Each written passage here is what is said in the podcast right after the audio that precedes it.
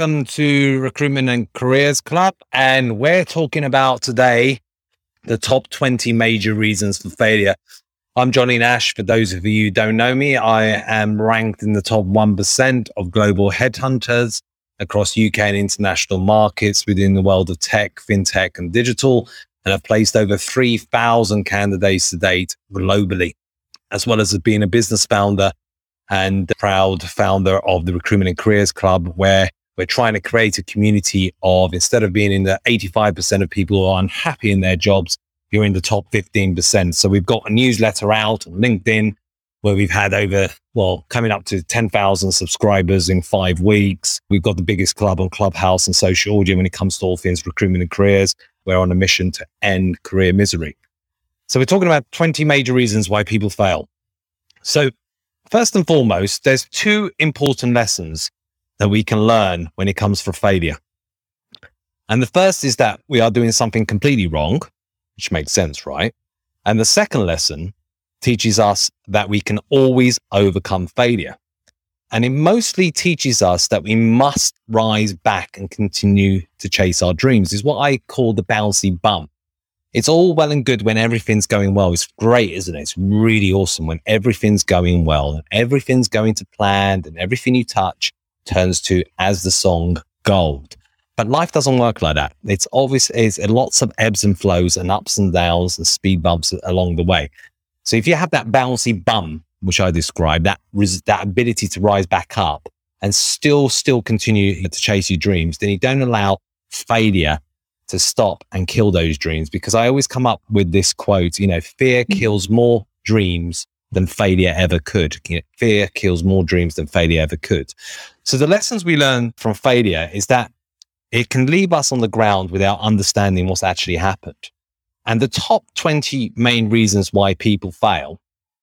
Firstly, number one, sometimes what you're born with in terms of unfold genetics, this basically means that someone is perhaps not as naturally intelligent. So we know we have levels of I Q, a lot of which in, is inherited according to studies. And sometimes people are born short or maybe not so good looking, all of which will put you at a certain disadvantage, especially in the kind of day and age we're living in present. And most U S presidents, for example, have been over six foot. So what a person lacks in natural talents, natural gifts that are given by pure luck, you know, it's a one in four hundred trillion chance of us actually existing at all. Just think about that. A one in four hundred trillion chance. So even if certain people have got more naturally gifted traits that have been given to them, we can make up for it. We can make up for it in trying to maximize on the qualities that we do have and look to outwork people who have those natural gifts by ha- showing a greater desire to achieve, not allowing our circumstances to define us. You can also improve even on things like appearance, with things like through cosmetic procedures. And it's important as well, what you can do is outwork, outwork through absolute desire those people who are naturally gifted. I wasn't always the most naturally gifted in class when I was at school, but I outworked anybody um, because of my desire, my desire to, to, to overcome. So it's really, really important. What you do lack in certain natural talents, you can overcome. You can even see it in the world of sport. There's a famous tennis player called Nick Kyrgios. Unbelievable talent, great attributes, gifted, you know, great right height for tennis, right build for tennis, everything. But he hasn't got that work ethic, that desire, that ability to look failure right in the face and give it a punch in the face and say, no, I'm going to take failure on. And even if I fail, I will make sure that I'll achieve my dreams and winning Grand Slam. No, he doesn't. What he'll try to do instead is hide behind things and say, oh, you know, if I worked harder, I would have won a Grand Slam. If I did this, I would have done that. It's easy to say those kind of things because he falls back on his talents. And sometimes the people that are most gifted in talent don't always achieve what they need to achieve. Whereas those who don't have quite the talent, they'll try to get every bit of what they've got and maximize it. And they make sure in terms of also work ethic. So number one, if you don't have natural gifts and talents, you can make it up in terms of work ethic and overcome it. Number two, the second main reason of why people fail in life, they lack a clear sense of purpose. in their life. So you won't be successful if you don't have a goal that you're setting out to achieve, a purpose for which you're trying to, to, to fill. And that's really important, right? Because if you have no target or no direction of travel in terms of life per se, then you won't succeed. And therefore, it'll be unclear to you in terms of what your purpose is, what your mission is. And in this day and age, even when it comes to hiring, people are looking more and more for missionaries rather than mercenaries. So it's really important what your sense of direction of travel. So a lot of people who fail don't have a clear sense of purpose in life. I often ask candidates, what do you want? And those candidates either go quiet on me in terms of like hesitation or just don't know. So the simple basic question, ask yourselves, now, what do I want? What do I want out of life? What do I want since the pandemic? Have my goals changed? Has my sense of direction of travel changed? Has my focus on what's important in life changed? Because we're constantly having to adapt and show flexibility within our goals. There's no point having goals rigidly set in stone. You have to have adaptability and flexibility with goal setting, with the circumstances you're in and what life throws at you. So a lack of clear sense of purpose in life really holds you back and leads to failure. Factor number three, a lack of ambition, a lack of ambition to re- reach beyond the average Joe. So individuals may lack the ambition to rise above mediocrity for a number of reasons. And this could be as a result of laziness, comfort, spoiltness, or lack of belief in success. And that, if you break it down, it, if people are too comfortable in being comfortable, then they won't push themselves. It leads to stagnation. You have to get used to being uncomfortable. And people don't like it because it can cr- increase anxiety. It can make you feel very, very nervous. It can make your palms sweaty. And you feel, I don't like this feeling. I want to go back to cozy zone. I want to go back to comfort zone. But that won't lead to self-development, right? And in order to be ambitious and in order to show ambition, you need to keep pushing yourself. And when you keep pushing yourself, you're moving out of one comfort zone to another comfort zone because you're going up levels. You're going up different levels. And the, the people that I've worked with over the years, and I've worked with the, some of the most successful entrepreneurs, some of the most successful unicorns and multinationals out there, and the C E Os and those who really rise to the top are those that are constantly pushing the boundaries and going outside of their comfort zone.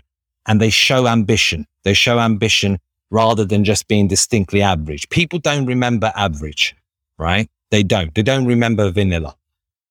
The other times is when people are spoiled. So sometimes people will come into this uh, world or in the world of work or careers or business, and they come from a place where they have a, have a lot of riches. They might be wealthy, their parents have given them everything, but they don't then have the ambition and drive to go on. They're just spoiled in what they've been given, and they don't have that hunger. And that spoiledness can really, really hold them back, highlighting the fact that if you're too spoiled, you won't really push the boundaries. The next aspect is a lack of belief in success. So a lot of people, when I think about why are they successful? Why is a tennis player? Why is a certain business person? Why is a entertainer or a model? Why? What made them successful? You know, what, what made them different to other people who had similar attributes, similar skills, if not more talented. And that's the, the fact that they had a great sense of belief. And those who don't succeed and fail have a lack of belief. They have a lack of belief in success. You know, those who stretch themselves and have tremendous reservoirs of self-belief are, they hit pinnacles, they reach the top. And it's those people that lack self-belief. And self-belief is one of the critical pillars of being successful. And if you have a lack of belief, it really will hold you back and will cause failure. So factor number four, lack of self-discipline, right? Discipline is essential for success. So you just need to think about that. So when you exert self-control over your, well, yourself, is one of the central requirements for success in any aspect. Self-discipline and self-control is vital to success. So you're, you're more likely, right, to give up too quickly when problems arise. Similarly, a lack of discipline makes you more likely to give in to short-term temptations. that lead you to absolute nowhere. Sitting at home, watching Netflix or scrolling on social media all day long will not get you success. Okay.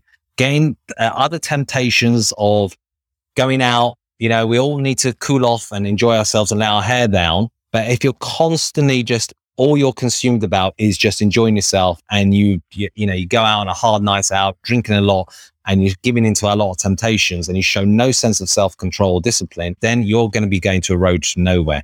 So if you're undisciplined, you see no reason in making sacrifices today in order to prosper tomorrow, right?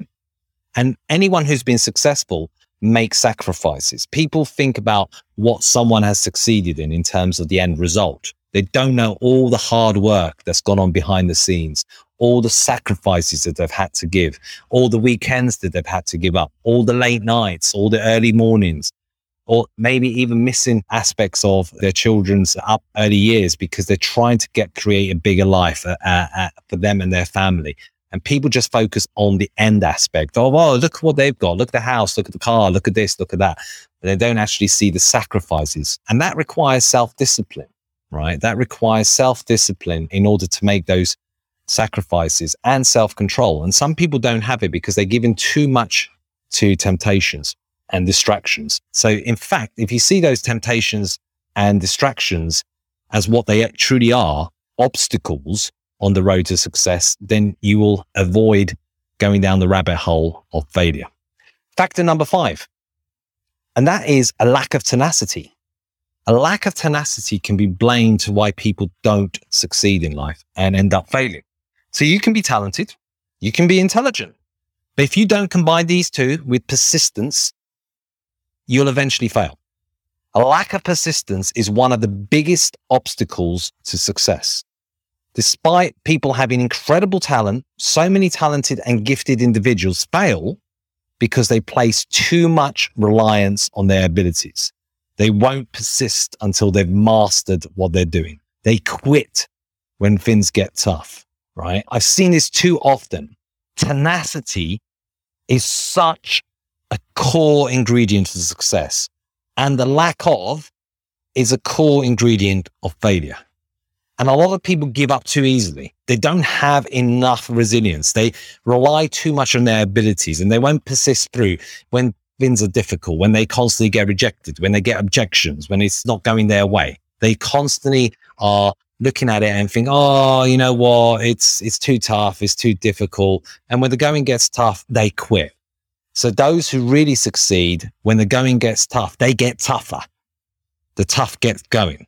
So if you can find ways to stop giving up too quickly, if you can think of a lack of persistence actually causing your failures, then you are on the right road to actually solving that problem. Because while it's true that persisting in a dead end will not bring you any closer to your goal, so you don't want to persist where you're hitting your head against a brick wall for the sake of, I'm persisting. I'm being, you know, I've listened to Johnny Nash. I've listened to other people talking about tenacity, and I'm being tenacious. But yeah, there's tenacious in the right way. There's not being tenacious and whacking your head against a brick wall, because that's not going to get you anywhere.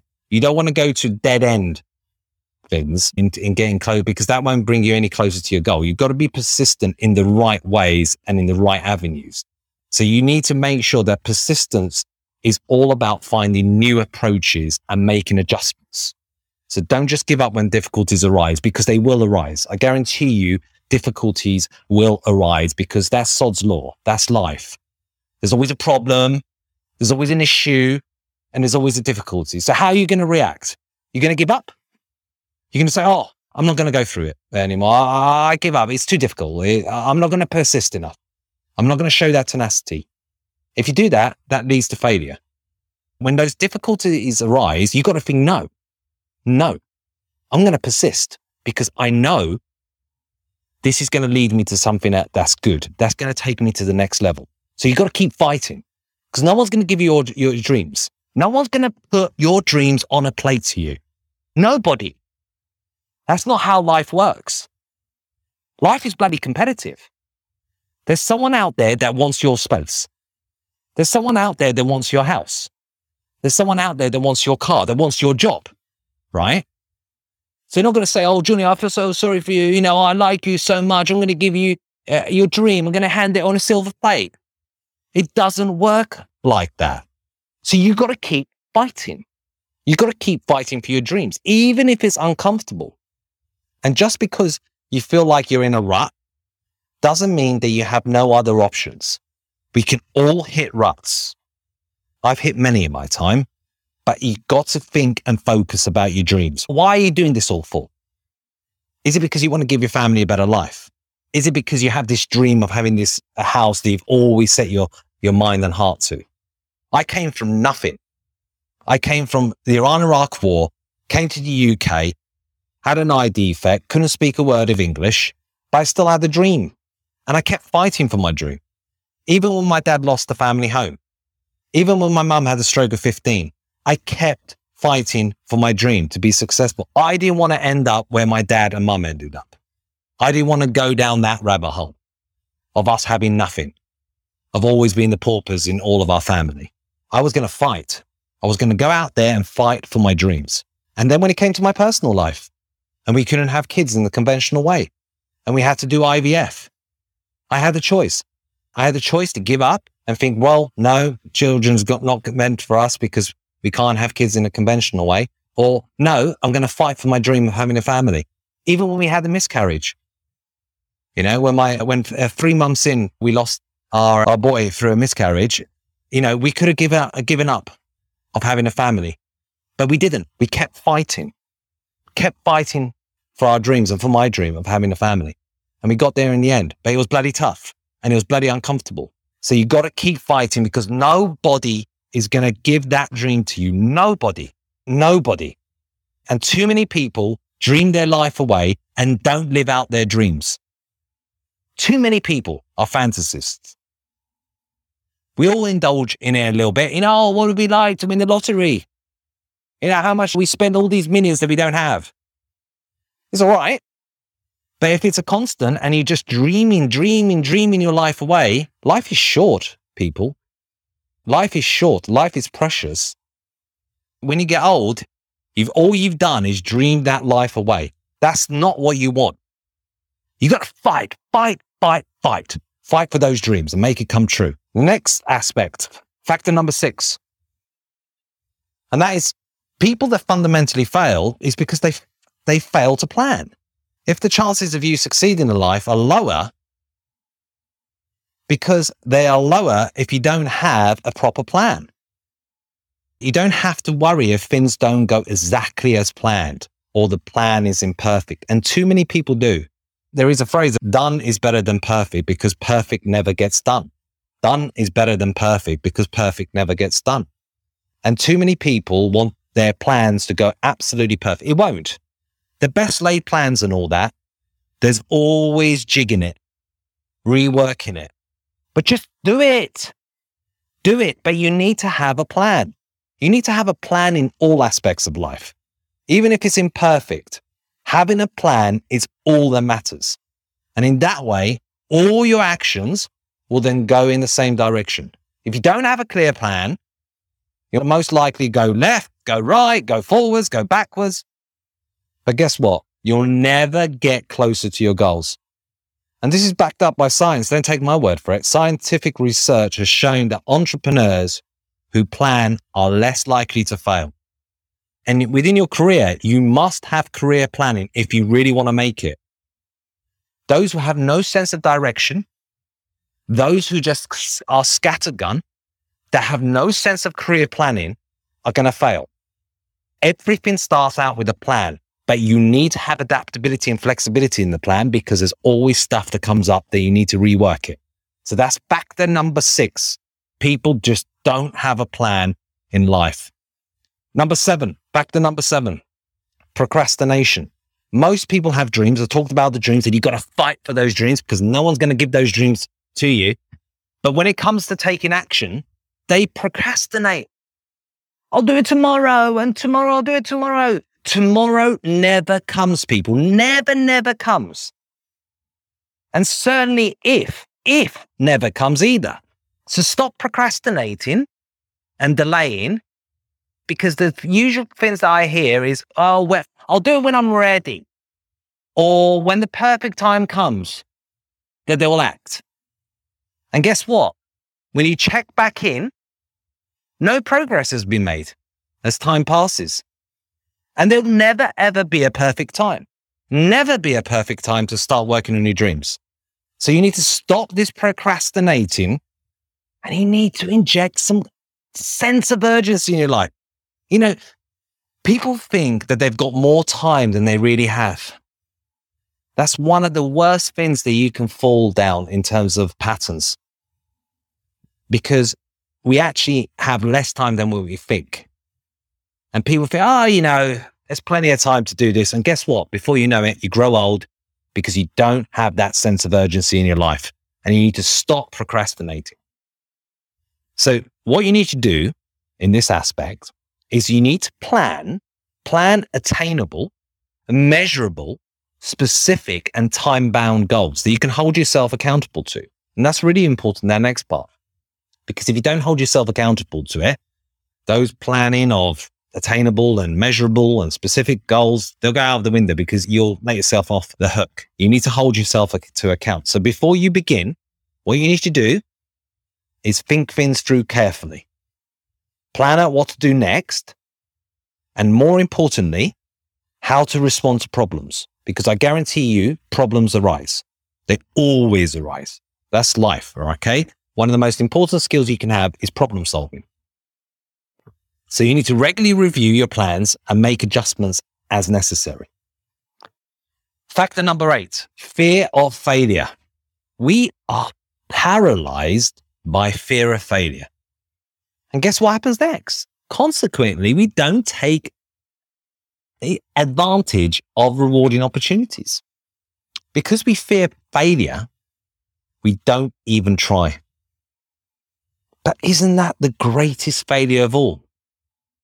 Isn't not trying worse than failing? And there's a great co- quote by Robert F. Kennedy. Only those who dare to fail greatly can ever achieve greatly. Only those who dare to fail greatly can ever achieve greatly. So failing isn't the end of the world. Don't be afraid to fail. So many people are, and it really does kill more dreams than failure ever could. We got to stop being paralyzed by it, because it inhibits us and stops us from doing so many things. So what if you fail? Every single one of you in this room, on every single platform known to man, has failed. Has failed again and again, and you'll fail again. I'll fail again. I've failed all my life. But I keep going. And I keep learning. And you have to acknowledge that, that fear of failure is one of the biggest obstacles on the road to success. And when you overcome it and learn to overcome it, you can make a giant step forwards in your life. And what you need to do is take small steps forwards. It's the only way to progress. Slipping up here and there, it doesn't matter. It really doesn't matter. What matters is that you get back up and you continue walking. So don't see failure as a punishment. What you need to do instead is see failure and use the lessons that you've learned from your failures to then pursue those dreams that I've been talking about. Even more tenaciously. See it as life lessons. Too many people, when they fail, they think that's it. I'm gone, I'm finished. Or they never ever go near that challenge again because it hurt, right? It hurt their pride, it hurt their ego, it hurt them. And they saw it as a punishment. But if you change your mindset and rather see it as a lesson, what have you learned from that? So next time round, you won't fail like that. And then you can then channel that back into your dreams even more ferociously. Factor number nine, being in a hurry to get what you want. There are many people, many people who dream of achieving the greatest things, and they set themselves incredibly challenging goals. We've seen, we've seen it, you know, on social media. We've seen it with friends. We've seen it with people that we know of. And then what happens with those people is that they are quickly intimidated once they realize just how high the mountain is that's standing in front of them. And when the lack of results don't come in, guess what? It quickly discourages those people. So for example, if someone hikes for an hour and then only to realize that the distance to the mountaintop has not been reduced, which is why they give up. And it's okay. It's okay to dream big and aim high. Everything starts in life with a dream. Every sports star, every person that's been great in life had a dream, but they worked on the how part to achieve those dreams. They worked on the road on getting to those dreams and they broke it down. So for example, if you're in the world of tennis and you wanted to be number one in the world or win multiple Grand Slams and Wimbledon and stuff, they broke it down. How can I do that? How I can do that is turn professional. How I can do that is making the top five hundred, then top two fifty, then top one hundred, then top fifty, then top twenty, then top ten, and then number one. So they break it down. They have the dream, but they break it down. But what people do wrongly and where they fail is they aim too high. So what happens is you set yourself up for a long and hard fall. And then in turn, you'll basically look at it and you think, oh, yeah, it's not going to work. The mountain's too high. It's not for me. That dream's not meant to be. I give up. And that, my friends, is why people fail. Instead, you need to be encouraged. You need to work harder. You need to strive harder for that greatness that you want.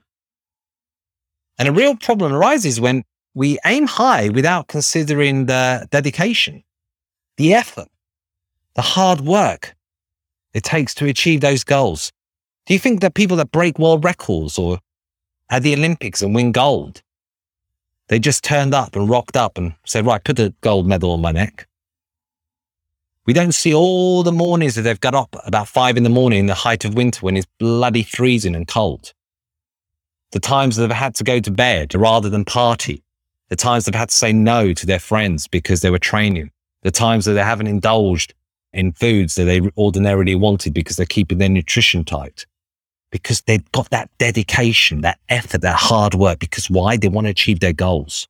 This thinking is so, so important because at the end of the day, if we aim for the stars without considering the means of transportation, then how on earth are we going to get there? But we can't. You've got to have the transportation in order to hit those stars that you're aiming for. Unfortunately, what happens in life is that we're living in a society of instant gratification, and it's a human tendency. What you need to do, you need to break that. You can't be like everybody else on instant gratification territory. So you need to break down your goals to avoid becoming discouraged too quickly. And you're more likely to stay motivated during the entire journey if you set major and minor milestones. So have your major milestones and then your minor milestones and then look to hit them. The more you hit them, the more confidence you have and the more you believe in hitting your dreams and your goals. Factor number ten, a lack of belief in yourself. Successful people are not necessarily those who possess intelligence or talent. That's why I said it's successful people are those who believe in themselves. It goes back to that self-belief aspect. They set goals for themselves. They believe in their ability to c- accomplish them. Despite whatever challenges they face, they believe they're capable of finding a solution. They're solution finders. They're solution finders. And as a result, what they do, they take advantage of opportunities that initially seem impossible to tackle, guided by their strong belief that they're capable. They're capable of figuring things out as they go. And successful people understand that nothing, nothing will work for them unless they're totally convinced of it. A salesperson will only be a great salesperson if they believe in the product that they're selling. If you don't believe in it, if you don't believe in your business, if you don't believe in you, if you don't believe in what you're selling, you're not going to be successful. You're going to fail. You need to believe in what you're doing and you need to be a solutions finder. So successful people have the determination to make things work for them, whilst unsuccessful people look for reasons why things do not work for them. So as a result, it's paramount importance to realize how essential it is to believe in what you do. And your chances of giving up prematurely will decrease if you believe in yourself. Because what happens is that your conviction will drive you to continue searching for that solution until you find one. That makes sense. Factor number eleven, excuses. We have two choices in life, excuses or results. Which one do you choose? Excuses, which will always be there for you in life. We can all have that. There's always excuses for everyone. Or opportunity. Opportunities don't come round too often. It might only get one in life. You need to grab it with both hands.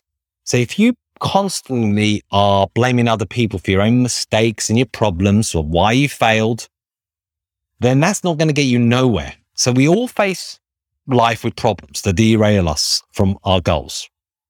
I've had plenty, but the only way to make progress in life is to stop using these problems and challenges as excuses. So for example, Benjamin Franklin once said, "He that is good for making excuses is seldom good for anything else." He that is good for making excuses is seldom good for anything else. So people who are successful don't let excuses stand in the way of their goals. They understand that making excuses won't get them anywhere. And consequently, what they do is they resist the temptation to find a feel-good excuse. You can all find it. I didn't quite achieve that because of this and that. And it feels good to find a feel-good excuse. But it's not going to serve you any good in the long term. It really isn't. You need to accept responsibility for, for the actions. And what you need to do is take those matters in your own hands, no matter how much it hurts. And sometimes it hurts because we all muck up. And I've mucked up sometimes in life. I thought, oh, that really hurts. I can go down excuses land, or I can take responsibility for that and take matters into my own hands. I choose to take responsibility and to take matters in my own hands. Excuses or results? I choose results. You all need to choose results. Factor number twelve, a reluctance to network. People talk about your network is your net worth. It's actually your weaker ties and turning them into stronger ties. Is one of the determinants of why someone is successful. The more you convert weaker into stronger ties, the more your network is going to be beneficial to you. And I came from an industry or sector where I'm constantly networking on behalf of others. I'm a matchmaker. In my headhunting world, I'm a matchmaker. And as a careers and accountability coach, I'm working on behalf of others. Sometimes I negated, negated myself and thought, oh, my results will do the talking. I don't need to network. I don't want to spend time networking. I want to go home. I want to watch that sports match. I want to just get home. I want to relax. And sometimes that's nice, but that's not going to get you that far because you got two choices. Do you want someone through the power of your networks to have a warm referral, an introduction, an opening of a door? Or do you want to just constantly spend your life going down the long way round where you're breaking down brick walls all of the time? And that can become tiring after a while, exhausting. We all need a break. We all need a chance. We all need just that chance to shine. And the power of networking is so, so vital because you don't want to be the world's best kept secret. You do not want to be the world's best kept, best kept secret, especially in this day and age, this digital age that we're living in. The best known beats the best. So you need to you need to overcome any reluctance that you have with networking, but you need to network effectively as well. Too many people think they're networking where they're spraying their car left, right, and center. Hi, my name is, my name is. That's just spray gun approach. That's not effective, intelligent networking. You need to do what's called building relationships. Sometimes you have a network, but you've neglected that network. You already have gold, but you haven't gone back to that gold. You've moved on to other things and have neglected it. You haven't fostered and built relationships properly with people that can ultimately help you, who can open doors, who can open up opportunities. And by not doing so, you're going to miss out on a lot of opportunities. And people underestimate the power of networking. Because when we leverage our relationships, we can then influence others to work with us instead of against us.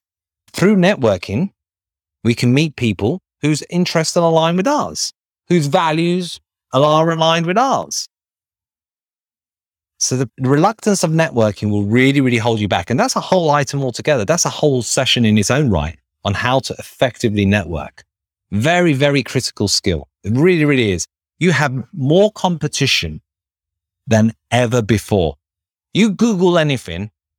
If you think of some random idea, I bet you if you Google it, someone's already done it. Unless you're an inventor, then like Richard Branson once said, if you're not going to do something different, then you've got to do something better. You've got to spot the gaps, the opportunities. And through the power of building relationships, you can then have people that can help you because you can't be good at everything. And sometimes entrepreneurs, and I've been guilty of it, where you think you could do everything and you end up actually holding yourself right back because you can have an overview of everything. You can be the T-boy, you can be the business developer, you can be the director, you can be the social media person, the accounts person, you can be all things, but that's exhausting after a while. Your gold, your mastery can be in one or two skill sets. And if you're focusing more on that, then that's going to go far. And also in terms of the world of work and careers, and maintain your network. Some people have never even gone to a headhunter, have never even applied for a job. Why? Because they've built a reputation up. They've got such a powerful network that they've just gone from one opportunity to another opportunity. A lot of opportunities are not even advertised, people. They're not even advertised. So the importance of networking is vital if you want to progress in your career, if you want to progress in your business. And as a founder, and someone who set up something from nothing, from a corridor in Dubai, somebody who has been on a pay-as-you-go phone and set up business from absolute scratch, I know it's so important, the networks you have that can really leverage yourself and your brand. So I'm joined by my friend, Chris. Welcome. Before I go to factor number thirteen, we've got another seven on the list. I'm here to try and offer as much wisdom as I can because we're drowning in information, but we're craving wisdom.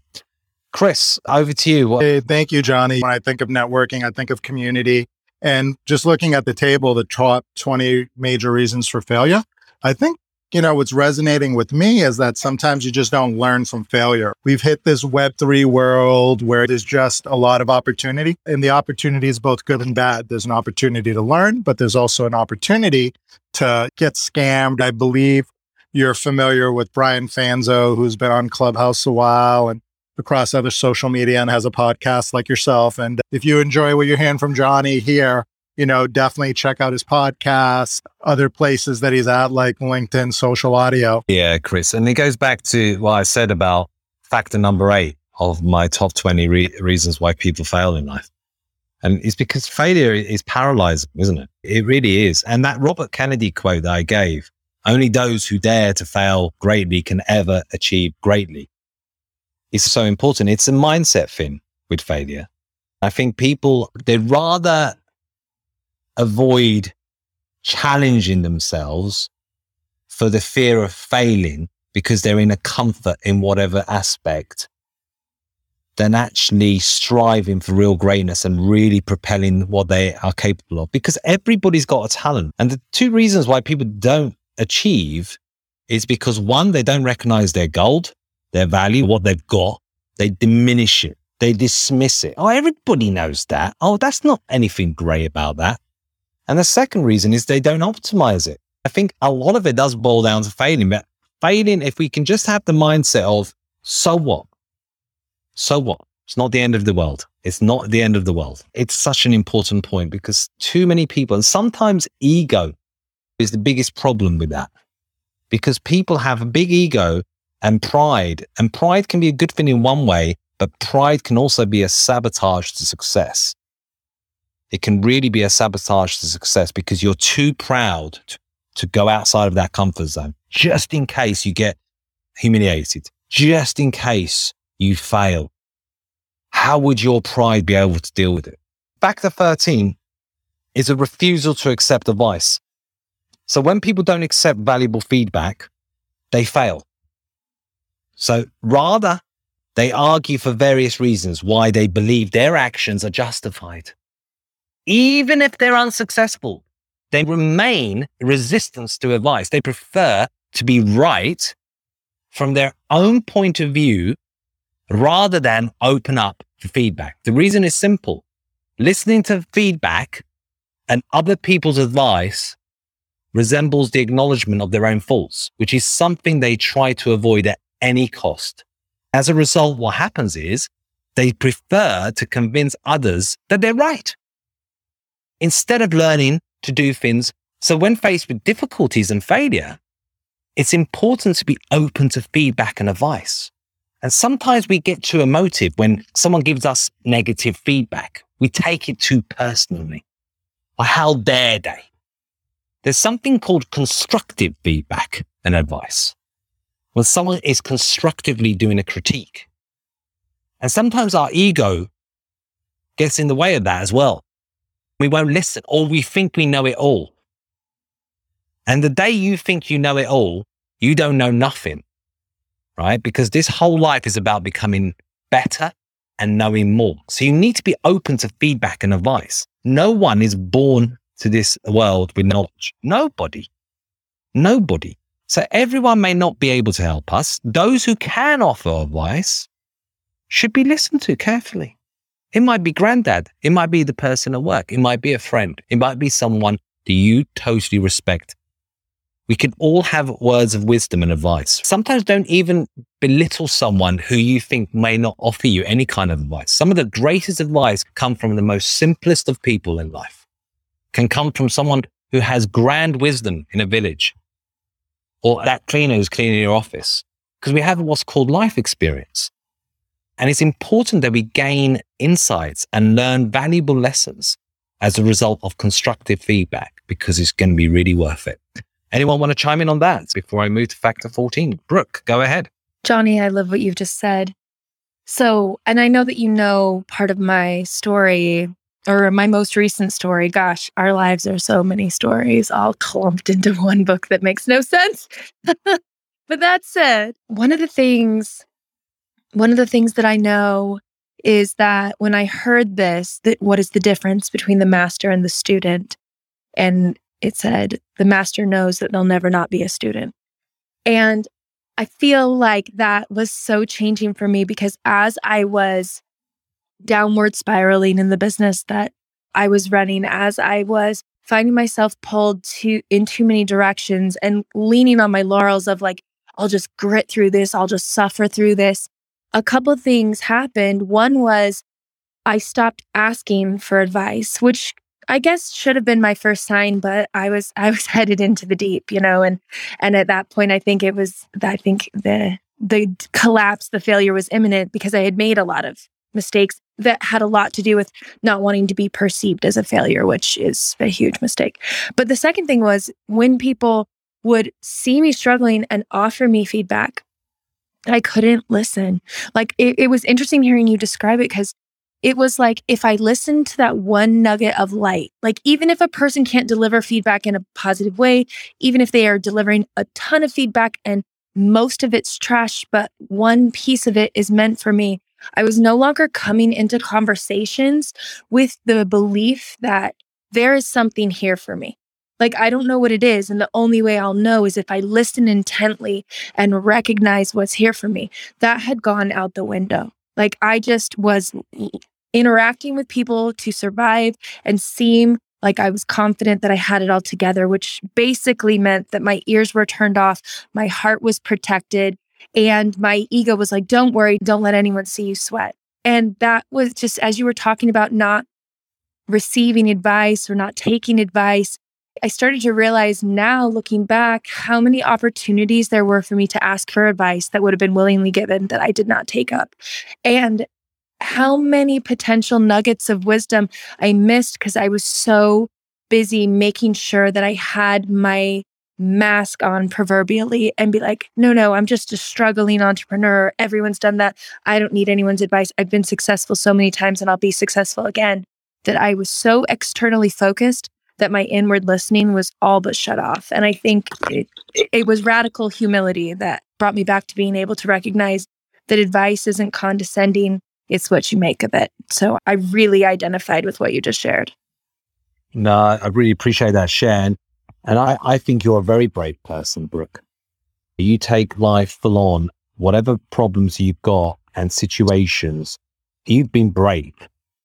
You've been brave in a world where most people are faking it and giving this impression that everything is glorious and wonderful. You see all these beautiful people and happy faces on Instagram and you think, oh, you know, maybe I'm not that good looking and I'm not that happy and I must suck. At the end of the day, you, nobody knows what goes on behind cl- closed doors. And what I say with you is that you are brave in terms of confronting failures of life. You stand up and you go again and you go again.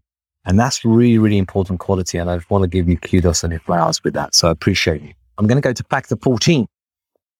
Failure to learn from past mistakes. Failures and mistakes deeply wound unsuccessful people. Failures and mistakes deeply wound unsuccessful. Therefore, what they do in that instance, they do everything they can to quickly forget those painful experiences. We don't like pain, but unfortunately, no pain, no gain. This attitude, what happens is it buries the lessons, the lessons and insights that come with those mistakes. What happens is if we, if we ignore important lessons, rather, over and over again, we will repeat the same mistakes again until we finally get the message. So it's really, really vital that we don't bury our mistakes for the fear of experiencing, reliving those painful experiences and want to just put our head in the sand and say, oh, no, no, I don't want to, I don't want to think about that. That was too painful, right? Because we all learn from our mistakes if we choose to. And if we then take it a step further and we analyze what went wrong, that then leads us to the right path rather than the unsuccessful path. So you need to find out why your strategy didn't work. You need to find out why things went wrong. And then you need to develop better approaches that can help you avoid similar mistakes in the future. So I just want to welcome Robert Hanna, my great friend, on the stage. Well, firstly, Johnny, I just want to say thank you for what a great conversation and so many great tips and shares that you've given going through the top twenty major reasons for failure. And obviously, it's no surprise that you're one of the top careers coaches and then the top one percent for your field and, and just doing such a wonderful job to build community. So firstly, I just want to say thank you for holding this space and, and giving so much value to the audience today. And secondly, just on the point that you just mentioned about mistakes, ultimately, our mistakes are what make us at the end of the day, Johnny. I have made so many mistakes. And like you pointed out, I think one of the points to, to mention, sometimes when you make mistakes, you can go very into yourself, very insular, and you can't see a way out. And so I say it's really important that you have the right people around you, the right network of people to pull you out of that mindset and that channel of thinking. And I've fallen into this trap many a times, Johnny, within my entrepreneurial life or when things have gone. I can't really understand why. And you're touching on that before, why, why, why? But being able to ask a question to a mentor or a coach or having someone around me that can maybe steer me because I can't see that potential way out is super important. And I know you touched on that before around the networking piece, but I just really wanted to highlight that because that dovetails into a lot of the conversation today that ultimately we can all get through this if you have the right people within your network that you can collaborate and support you and push you through. So I just wanted to put that point to you, buddy, and really enjoying the conversation. And thanks so much for having me as always. And make sure everyone, you hit subscribe to the Recruitment and Careers Club. Back to you, buddy. Great points there, Rob. And I totally resonate with that because at the end of the day, you either, like I said earlier, treat mistakes as life lessons or you treat them as two painful experiences and learn nothing from them. I think Albert Einstein, who knew a thing or two, said insanity is to repeat the same mistake again and again and yet expect a different result. I think some people, they do fall down the rabbit hole of constantly repeating the same mistake because they haven't done an audit. They haven't analysed what went wrong and actually learned from it. They've just buried their heads.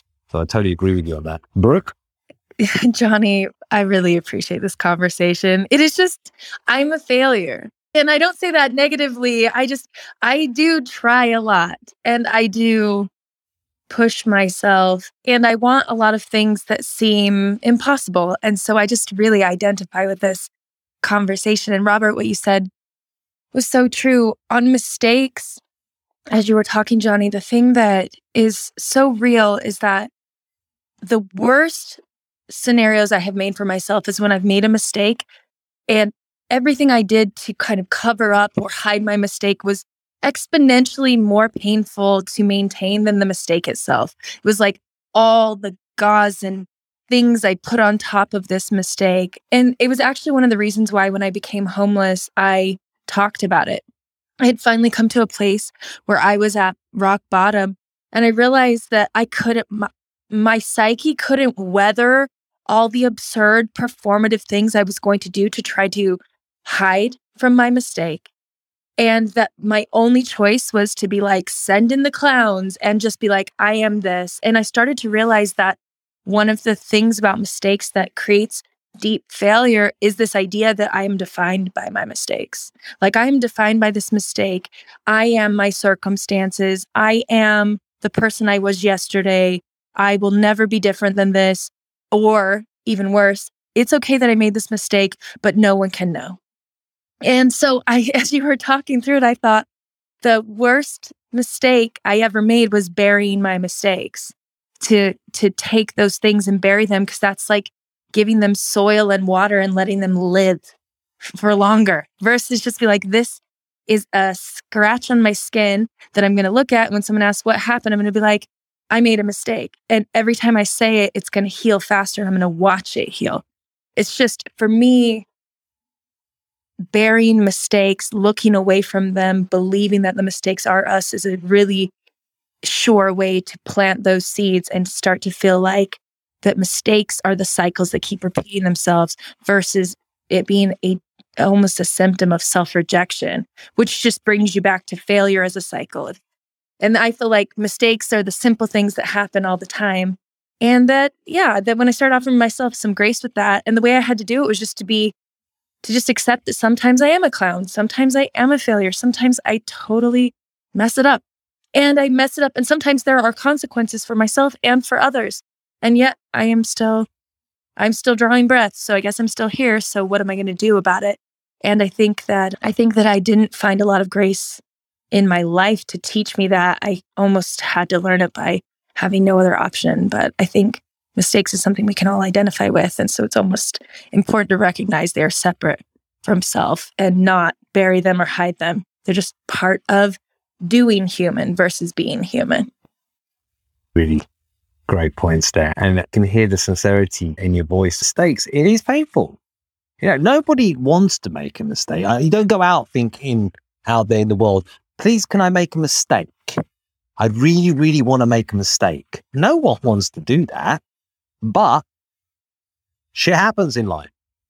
We all make mistakes because, yes, we are human first. And it's our ability to learn from that, confront that, and analyze it, which is what's going to take us forwards. When we hit rock bottom, and I've hit rock bottom at times myself in my life, you've got two choices. You either give in or you fight. And necessity is the mother of all inventions. Plato was right. Necessity is the mother of all inventions. When your back's to the wall, what are you going to do? Just give up? Or think, no, stop this. You've only got one life. I'm going to fight. I'm going to fight. I'm going to fight, and I'm not going to give up on my dreams. So I appreciate you. Welcome, Glenn, as well to the stage. So we're going to go to factor number fifteen, and that is an inability to deal with distractions, and why people fail. Success depends largely on a person's ability to ignore distractions. That's right. Not scrolling endlessly on Instagram and TikTok and social media, and you find one hour, two hour, three hour, four hour, five. Oh, guess what? The whole day's gone. Or you've got distracted with other kind of devices. How you respond to distractions will determine how successful you are, because we all have them. We all got a ton of distractions throughout, non-stop, especially in the digital age, electronic age that we're all living in. On the one hand, if you're unable to resist the temptation of distraction, guess what? Your workflow will suffer. you will lose sight of what is important if you continuously switch from your Facebook to your Twitter to your Instagram. And then what's going to happen is you're less likely to give full attention to the task at hand, less likely to do stuff correctly, which basically will result in poor performance. So how you respond to it and how you deal with distractions is, is absolutely vital to success. It's important to show that mental strength to ignore distractions whilst you work. And the less you give into distractions, the more productive you'll be. A lot of people say, I'm so busy, you know, all the time you hear busy, busy. Busy doesn't equate success. Productivity equates success and being productive. So it's vital in a day and age that we're living in, full of distractions, not to give in to distractions and respond to them in order to make sure you're productive. Who wants to chime in to any of what they heard? Glenn, go ahead. Thank you. No, I love what you said. And I am almost ninety something percent agree. There's a small percentage that I disagree. And I find that I can be super focused and to the point of I'm doing the work that I need to be doing. And then at some point, my brain doesn't want to do anymore. And that's when the distraction kicks in. And I think sometimes, I think distractions get a bad rap. The way you described it, though, yeah, there's there's some people that, and there's some situations where we find ourselves easily distracted by things. But then there's the other part of it where some of us are so focused on something that sometimes we need to step away. And when we step away and we do give into the distraction, we come back with more focus. So that's just my thoughts. I think sometimes in order to be successful and be more focused, you need to also not be so focused that you that you miss out on the distraction. Yeah, that I would describe as a positive distraction when you have what's called outlets. So, for example, you've been staring at that computer for hour after hour, or you've been confined in that office and you need to have a break because you're feeling like your flow, your mental capacity is depleted. So going out to play a game of tennis or for a walk or just get outside of that environment and then come back into it is a positive distraction because that's going to enable you to get back into flow rate, to get back into that flow, which means that you're going to be more productive. That, that I totally agree with. Negative distraction is where you're wanting to do so many aspects, but you end up actually just doing not much because you've looked at your phone, you've had a ping or you've had an alert from Twitter or Instagram and you find, oh my God, my day's just gone. And that's actually going to cause you more anxiety and more stress because you haven't hit the targets that you need to and you haven't done the work that you need to and you haven't been as productive as you hoped. Do you want to chime back in, Glenn? Go ahead. Yeah. Do you think that sometimes, because I can say that I, that even though I'm aware of it, I'm even reading a book called Hyperfocus, great book, by the way, believe that even in that, it seems so simple. But I believe there is something even in the, the mundane distraction, like maybe some, like the thing that we would think is mundane to somebody else is like something that they absolutely need to do. And I think that my question would be when we are feeling distracted, it's, and most of the time outside of like there's a person who's just, I'm not talking about the people who are constantly distracted. I'm talking about when you're doing something and you know you need to do it and then it doesn't happen. I think looking at what we're, looking at what we're trying to do, what we're trying to accomplish, and finding out, is this something that we need to do? Like you mentioned earlier, when I just came in, people saying that they're always busy, like busy work. And I think sometimes the distraction is to take you off the fact that this is not something that you need to do. And you force yourself to do it because you think you need to do it. But really, maybe the distraction could be in a form of trying to save you from something that you're not supposed to be doing, is my thought. They're good points. I think it's all about habits, really. And in the end, those distractions can lead to what's called bad habits. And those bad habits can multiply. And that multiplication can cause you real kind of profound effects on you being productive and being successful. The more good habits you have that outweigh bad habits, we all have bad habits. Not a single human being doesn't have a bad habit. But the more good habits outweigh the bad, and also there are different levels of habits that are of more importance than other habits. then that's really, really vital when it comes to being successful or not. So it's just making sure that we get in a routine of positive habits. And when I'm coaching people, one of the pe- people I'm coaching, he is a business owner. He's very good at what he does, but he doesn't have enough good positive habits. And he allows distractions to then feed bad habits. And those bad habits multiply, which means that he gets behind target. He feels stressed with his business, in a negative stress, because there's something called positive stress, and positive stress actually leads you to doing things that are great and becoming successful. Negative stress is like, for example, oh, I don't have much business, so I'm stressed about that. And a positive stress is when you're dealing with a lot of business coming in. That's a positive place to be, because that's going to yield more opportunities for you to be successful and achieve your targets, or in the world of work when it comes to your tasks and responsibilities. So it, it does boil down to habits and making sure that we really start developing positive habits that outweigh these bad habits that don't accumulate over time and really, really hold us back, whether we're working for someone. And especially, I would say, Glenn, when we're working for ourselves. So we're in the era of the micro-entrepreneur. People more and more are starting to set up their own things. You're either going to be an intrapreneur or an entrepreneur. An entrepreneur is when you work for a company. An entrepreneur is when you're doing it for yourself.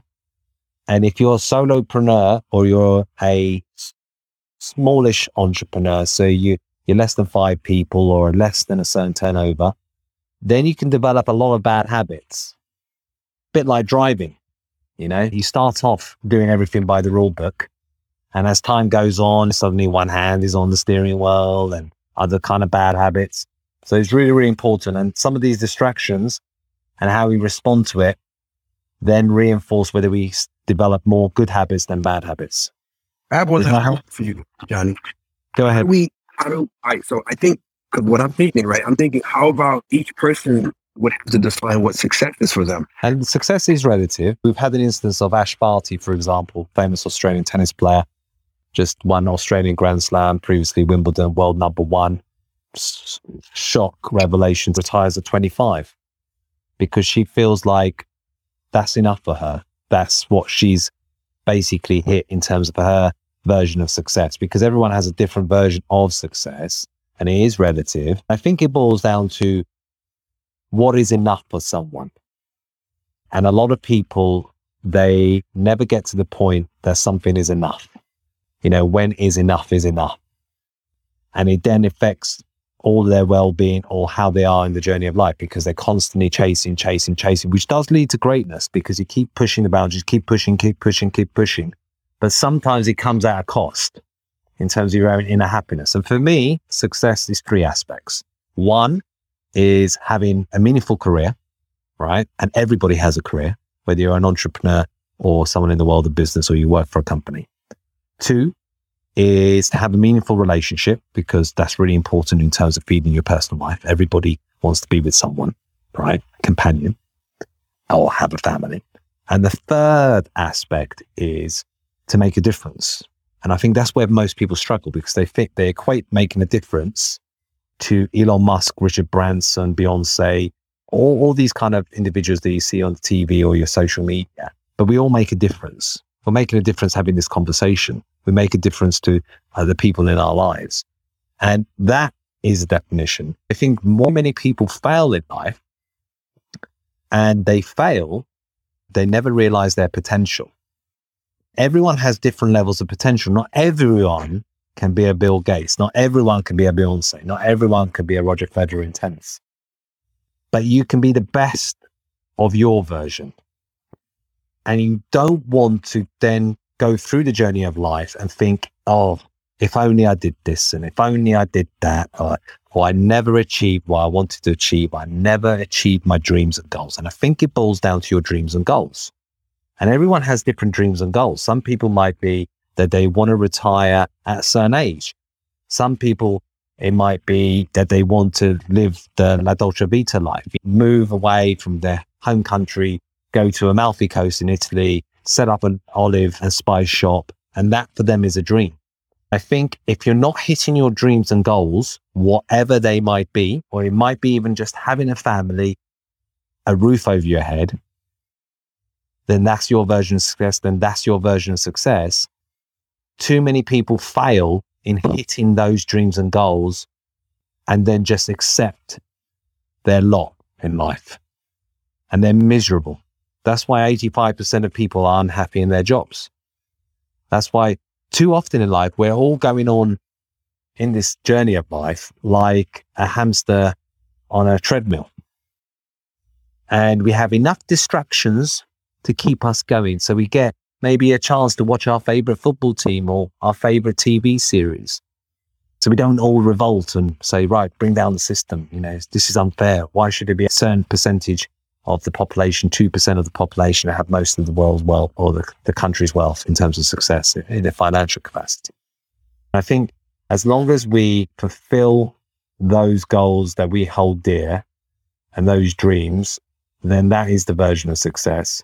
But like I said, too, far too many people don't, which means they ultimately fail in ever realizing their true worth and their true potential. And I think that's bloody sad. And I do not want that for the community that I'm trying to create. So that's why I'm trying to create a community where you're in the top fifteen percent.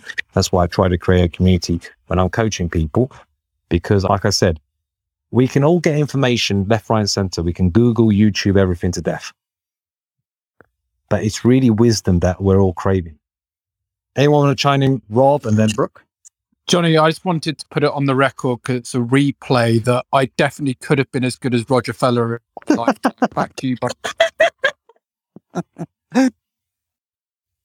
That's so crazy. That's exactly what I was going to say. I just wanted to say this because I, I hear, I, I do understand what Glenn is saying. And I, and I, as a person who part of some of my biggest failures was my distractibility, is that I think that success for any person, and this is speaking from my perspective, but I have noticed that success could be as simply defined as keeping promises to myself. I am successful if I keep promises to myself. If I promise myself that I will fulfill this dream, I am successful if I keep that promise to myself. If I am a person who wants to work four hours and leave four hours open to whatever might come up in my intuitive desires, keeping that promise to myself is success. And so I think for me, it's like developing the commitment and discipline to choose when I am indistractable. Like I am indistractable during these hours.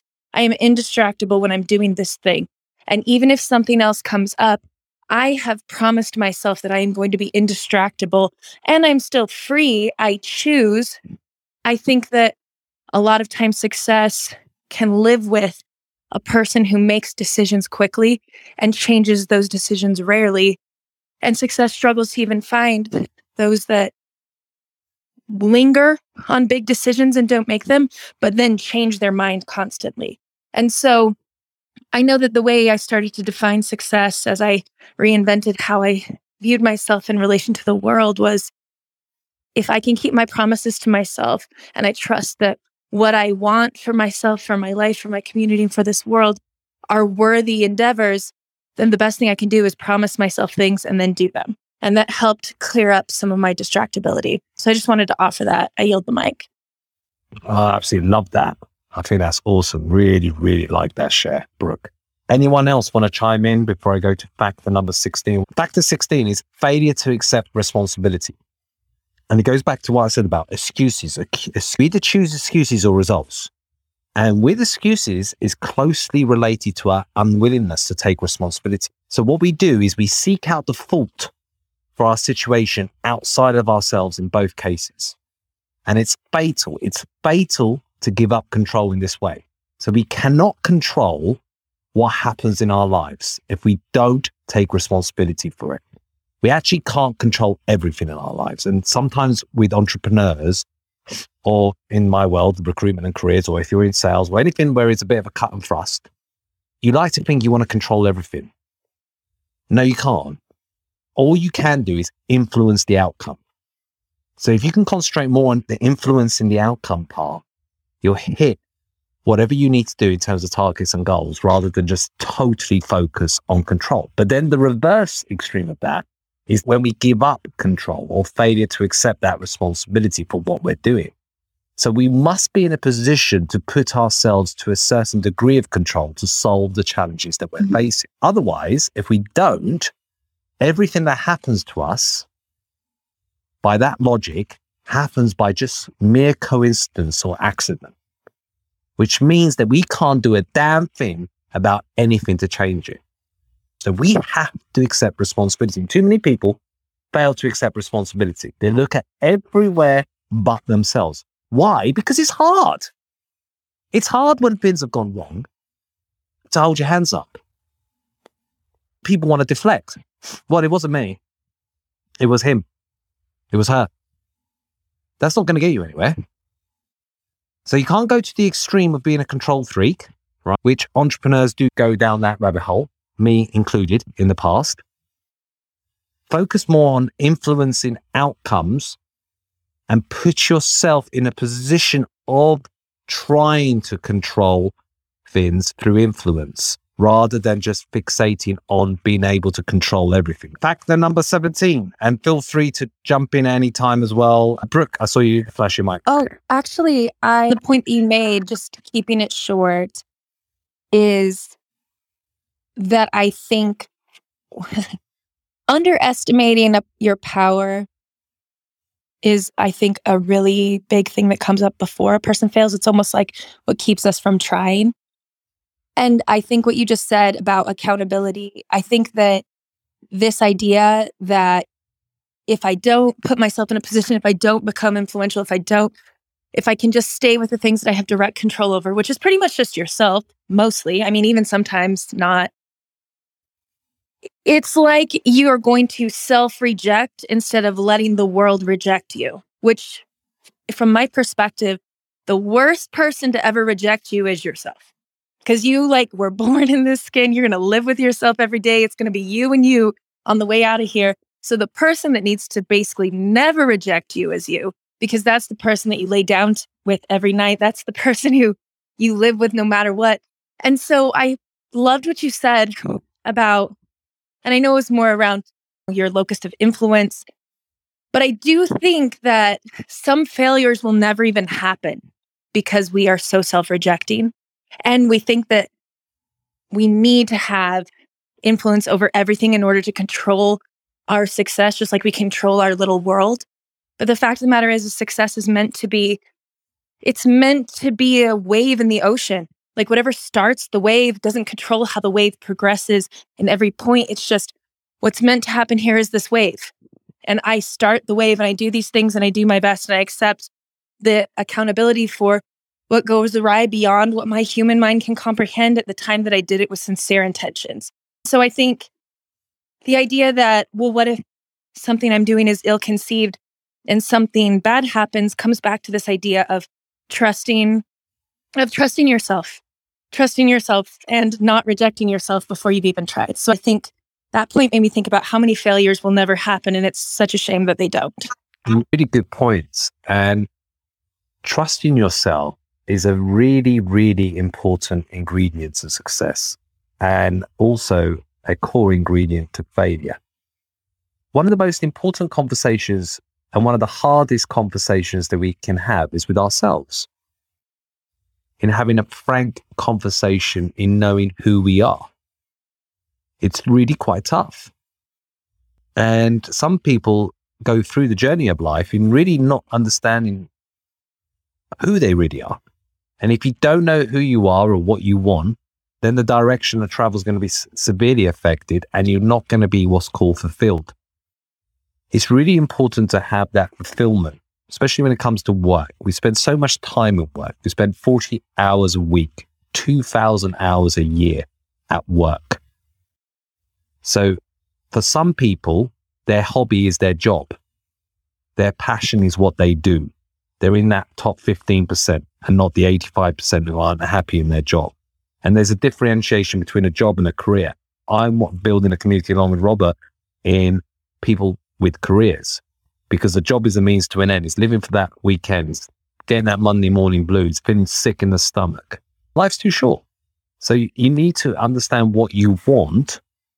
And once you understand what you want, then you can start to work on how to get what you want. And I think the how part is the really difficult one.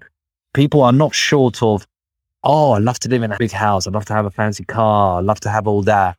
But they're very bad, very, very bad on the how method part of, of getting there. One of the important aspects is to accept responsibility and not failing to accept responsibility when things happen. Because if you don't accept responsibility in stuff, you're just going to go with those two things that intertwine. Excuses and failure to accept responsibility are cousins when it comes to failure. Okay, thanks, Brooke. Wally Green, would you like to tell maybe a bit about your story? Because I think it's quite fascinating in terms of your background and this topic. Yeah, definitely. Uh, thanks for having me. Yes, yeah, so, uh, my name is Wally Green. I uh, grew up Brooklyn, New York. I grew up with a very interesting, crazy, bad, disastrous life. Very heavy domestic violence from the stepfather, which led me to guns and gangs at an early age of thirteen, gang banging for many years till I was like seventeen. Found an unlikely sport, sport that I actually hated, called ping pong. That sport took me pretty much all around the world to every major country in the world playing for the U S team. Then I decided I wanted to do a diplomacy for world peace in the most dangerous country in the world, North Korea. So I was able to do that. And back to the topic, I, I, I think the biggest thing which stops people or, or, or which hinders people from success is fear. I think fear is, is is is one of the major causes of people not being successful. For me, I, I, I don't have fear. So I'm very successful in everything I do, whether it's my business or my sport or or, or my film or anything, because I, I just don't have the fear in me to worry about what people are going to say or what people might think. And I don't worry about failing. You know, I always say, you know, I always look at things and say, what can I do different? So if it doesn't work, what can I do different? And and that's kind of how it works for me. And uh, yeah, I'm Wally. I'm done speaking. That's really quickly about me. Thank you. Well, I found that absolutely fascinating, your background and what you've done. And I love the mindset and attitude to it. Because I think what we, what we're, what happens is, we overcomplicate things in life. And we, when we overcomplicate things, we talk ourselves out of stuff. We literally just talk ourselves out of stuff because we make it too complicated, too complex.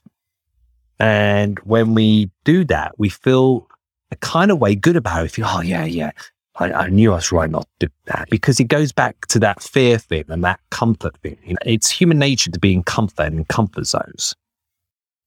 And when you're pushing the boundaries and those anxiety and nerves come in and you're doing something alien and new, you're pushing boundaries and you're then making leaps forwards. And I think a lot of people, they fail to do that because of the fear thing that you spoke about. And people overcomplicate stuff and make things so high and mighty in terms of, oh, they build it up like Mount Everest, that mountain example that I gave earlier. And if you build something out so big and mighty, you feel so small and you play small. And by playing small and feeling like that, you're not going to then do the things that you want to do and achieve what you're going to do. You're going to give into that fear because then you go back to your comfort zone. You then go back to that cycle of behavior, that cycle of life. And before you know it, twenties to forty, forties to sixty-five, and you wonder where your life's gone. Anyone want to chime in on that? Samantha? Hello, everybody, and lovely to be here and great conversation. I was only in New York. I just left New York, Wally Green, but just to fear, I'm thirteen years sober, okay? And so one of the things I always say about major reason, reasons for failure is getting rid of the thing that's holding you back. And the thing that was holding me back was alcohol. Okay. And as soon as I got rid of that thing that was holding me back, it could be sugar, it could be cigarettes, it could be a person, could be a family member. But, you know, as soon as I got rid of that thing that was holding me back, that started my journey into business and where I am today. And fear. We have a thing in in recovery where we say fear, F E A R, is feck everything and run is fear. Or you can look at it a different way, face everything and recover. You know, so, I mean, fear is huge. I know so many women in my network that You know, they're afraid of technology. They're afraid to do the, a Twitter, a tweet. Opportunities. I send them opportunities. A vision board is great. I was just chatting to Kiki there in the chat. Put on your vision board what you want and make it happen. I made it happen. I don't even like flying, Johnny. And I got on a plane to New York. I always cry when it takes off. I'm okay once I'm up there, and then I'm grand and I'm landing, which apparently is the most dangerous time anyway, but that's the part I'm fine with. It's the part where it takes off and it accelerates, all that. And I cry every time and I shake.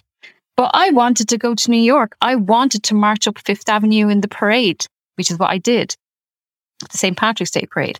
But, you know, it's about find out if you're not happy. Oh my God, life's too short. How many people have seen people pass away that just didn't have a good life? There is a wonderful life out there for us. Make it happen. Look what Wally Green did. Make it happen. And he can probably help so many people with his experience. I can help so many people with my experience. Think about what you can bring to the table. We all have different talents. I'm terrible with spreadsheets or folders or anything like that. I'm not good at that. So I, I hire someone that's good at that. But if I want to go to New York, I will go to New York. I was setting up a, a Women's Inspire Network group over there. And I'm going to set one up in every country. Paris, I'm going to go to next. And I'm going to make it happen by getting on a plane and going and networking and making it happen, connecting with people online who are in those areas. And that's how you do it. You make it happen. If fear is holding you back, what is the worst thing can happen? The worst thing that can happen is that you don't get someone that's going to want to work with you. And why would they not want to work with me? You know, make sure that you have in your head what you want and what do you need to make that happen. Like you said, the doing part, it's getting the thing done that they want to do. Life is too short to be in a job you don't like. Life is too short. My poor dad worked all his life and was about to retire, and then he died. And he'd so many plans.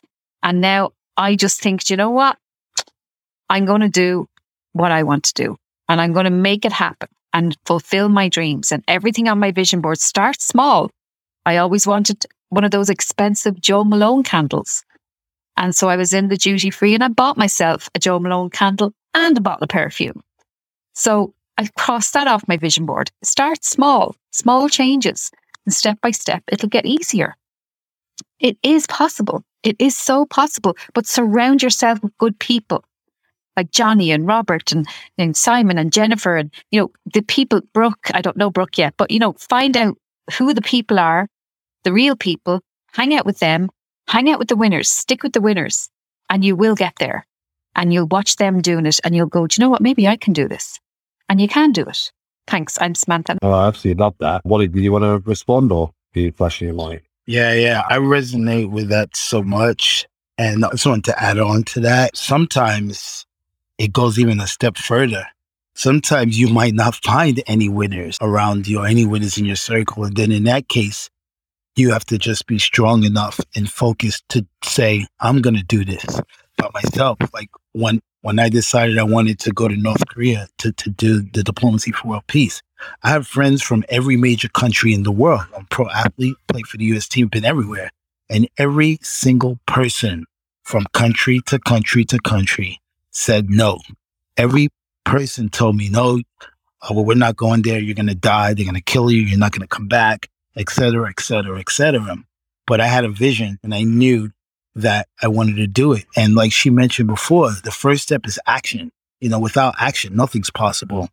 And I said, okay, well, if you guys don't want to go and no one wants to go, then I will do it by myself. And that's where not having the fear of going there or the fear of what would happen. I didn't care about that because the vision that I had was so much bigger than any fear that I could possibly have. And so I wound up doing it by myself. So I definitely resonate with what she said. Thank you for that. I appreciate that. Yeah, I love the exchange there between the two of you. And, and you've got that can-do attitude. And I always say to my kids, there's no word such as can't, right? And it goes down now to factor seventeen. And that is, people that fail possess a negative attitude. They possess a negative attitude. We've come across people like that. People who always complain about stuff.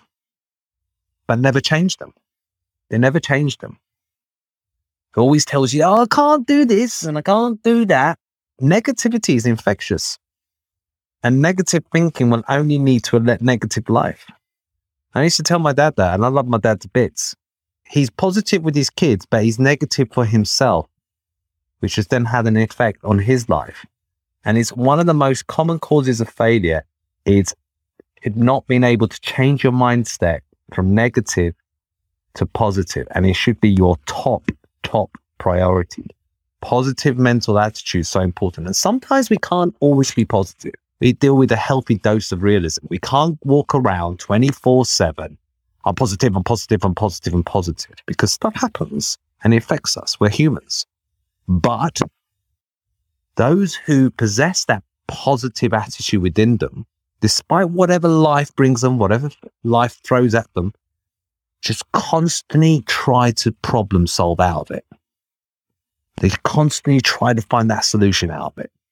Rather than complain, say, life is shit and work is shit and my personal life is shit and I'm shit and this is bad and this is rubbish and complain and complain and complain. It's not going to do anything for you, folks. It's really not going to do anything for you. And it's so important to overcome having a negative attitude and build that positive mindset, positive mental attitude. Anyone who's achieved anything in life has a strong positive mental attitude in their business, in their sport, in themselves, in their work. Anyone want to chime in on that? Hi, Johnny. Thanks for another amazing room. This is why I have clicked the greenhouse and rung the bell, because you do not want to miss sessions with this guy, because I love the dose of realism here. Look, we can't all be running around with unicorns and rainbows all the time. And the reality is no one is going to do this job for you. If you want that success, whatever it is, whether it's in your personal life, your work life, whatever your, you know, idea of success is, you have got to go out there and get it. And that doesn't mean you have to do it alone. And I think it's really important, as Sam said, about being surrounded by those support network, those people that will lift you up. But if you've got people who are just sapping your energy, or if you're going to walk around with your stomping your feet saying how rubbish it is, then, well, tough. It ain't going to get any better moaning about it. You actually need to do something about it.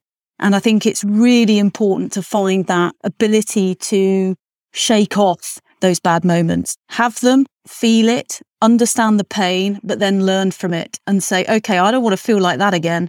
So what am I going to do differently this time? And try to find that positive route out of it. Because I just, as I say, I just think if anyone who thinks someone else is going to give them the golden ticket and do the work for them and give them the answer is misguided and short-sighted. I'm complete. Well, I love that share, as always, Jennifer. And it's so true. No one is ever going to give it to you on the plate in life. You've got to go out there and get it. Right? And you've got to fight for those dreams that I talked about. No one's coming. You know, life is down to you. No one's coming to help. All right? It's all down to you. One of the biggest killers...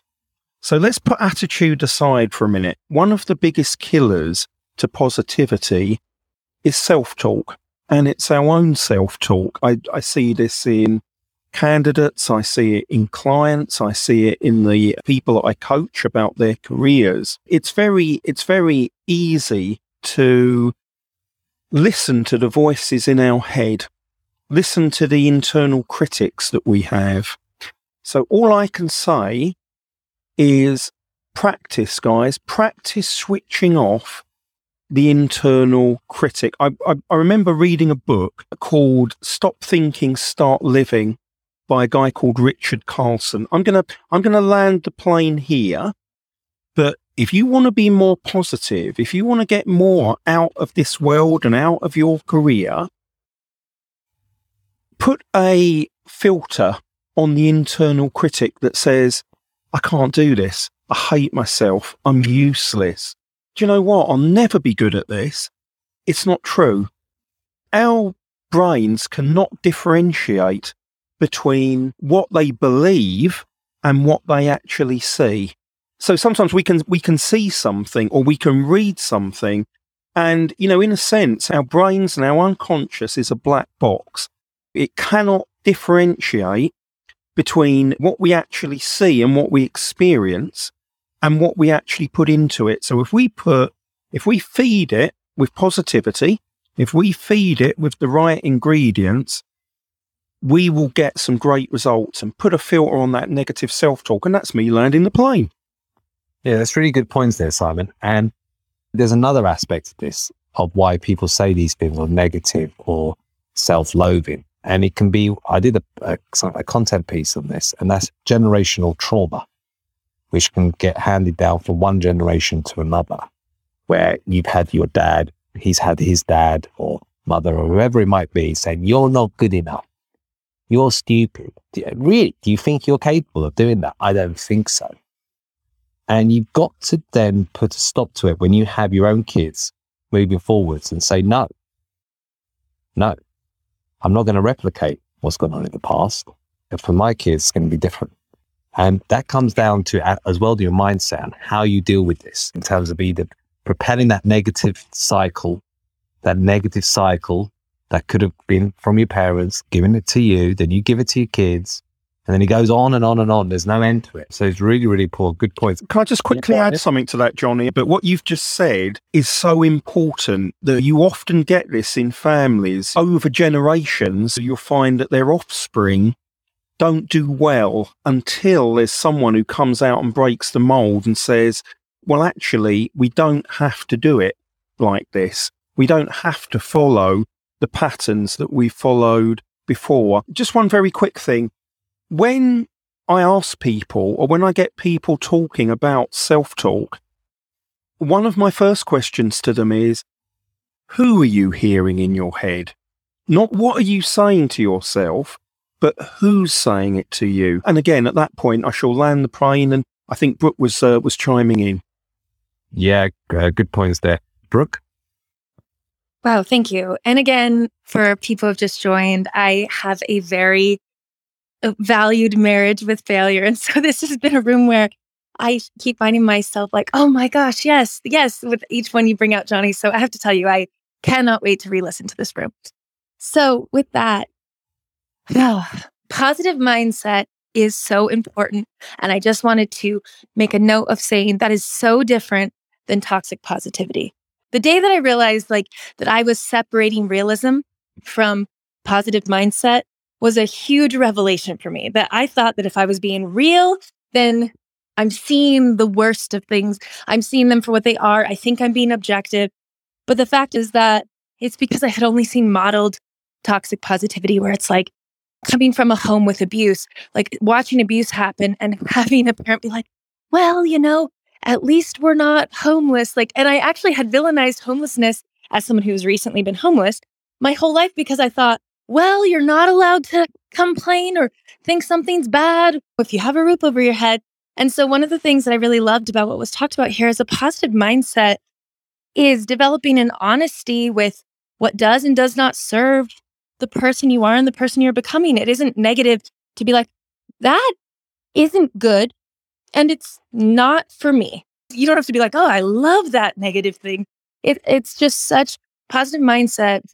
It goes back to that honesty and trust with self and that idea of empowerment. Like, what I see is real from the perspective that I have. So my perspective is, is there something good in here? And if there isn't something good in here for me, then it's probably not for me and I'm allowed to let it go. I think positive mindset has more to do with letting go of past versions of yourself, or at least for me, and letting go of what I thought I wanted. When I allow myself to recognize that I'm walking the path and things are going to look different the closer I get to my destination. So I just like to throw that out there, because toxic positivity is almost the antithesis of a positive mindset. It's like lying to yourself, but putting positive words on it, versus lying to yourself and always seeing the negative. So thanks for letting me share on that. Yeah, and I've loved all your shares. And it's an open, free-flowing conversation, folks, as well. And sometimes you're going to have to make a difficult choice, because sometimes you have to walk away from people that are bringing you down in life. You want to surround yourself with people that are bringing you up. And at times, it can be family, which is hard. But if it's having this profound negative influence on your life and you feel like it's crushing you and bringing you down, sometimes you just have to get away from it because you've only got one life. And it's really, really important. I'm telling you, it's really, really important, that aspect. So I'm going to go into back to number eighteen, uncontrollable desire for something for nothing. Have you ever encountered someone who wants something for nothing without helping anyone else to get what they want? They believe they can get what they want. That's a big mistake, right? So you begin to get the things you want in life when you are able to help others. Businesses succeed because they're able to help enough people to be profitable. People who succeed within the world of work or in the world of business is because they solve problems. The bigger the problem, the more people will pay for it. And the people that have ended up billionaires is because they've solved a big enough problem to enough people that there is on this planet. So it's really, really important to get away from this something for nothing culture where it's almost like, well, you've got this automatic God-given right to have something. That does not work like that. You have to change that mindset, because if you don't, you're going to go down to the failure rabbit hole that we've been speaking about. And it's just stopping that uncontrollable desire for something or nothing. Of course, if we won the lottery, we're, we're not going to say, oh, give the back that ticket. I don't want it. Of course, we'll, we'll take it. But everything in life requires dedication, hard work, and effort. And you've got to focus on coming across problems and solving those problems rather than thinking about, oh, it's all about me. I'm going to take, take, take, take more, take, take, take. And I want something for nothing. And I'm not prepared to help anyone else because it's all about me. And I want to take, take. It doesn't work. You have to think about in your life and within the world of business and work, how you're helping others, how you're solving problems. And that's how you go about success. If you're able to help enough people, you'll be profitable and you'll do well in the world of work. Anyone wants to chime in on that, Rob and Jennifer? Yeah, thank you, Johnny. I, I just wanted to link this to to networking and the starting off of relationships. And and again, with, with, with job seekers, Johnny, sometimes they go for the kill in terms of this is what I want straight away. And we know the art of really fostering great relationships is leading with some sort of value or leading with something that will hopefully give a positive impact to the receiver. And I see so many people, and you see it, Johnny, as well, where we get so many transactional messages saying, hi, can you help? You know, literally as simple a message as that.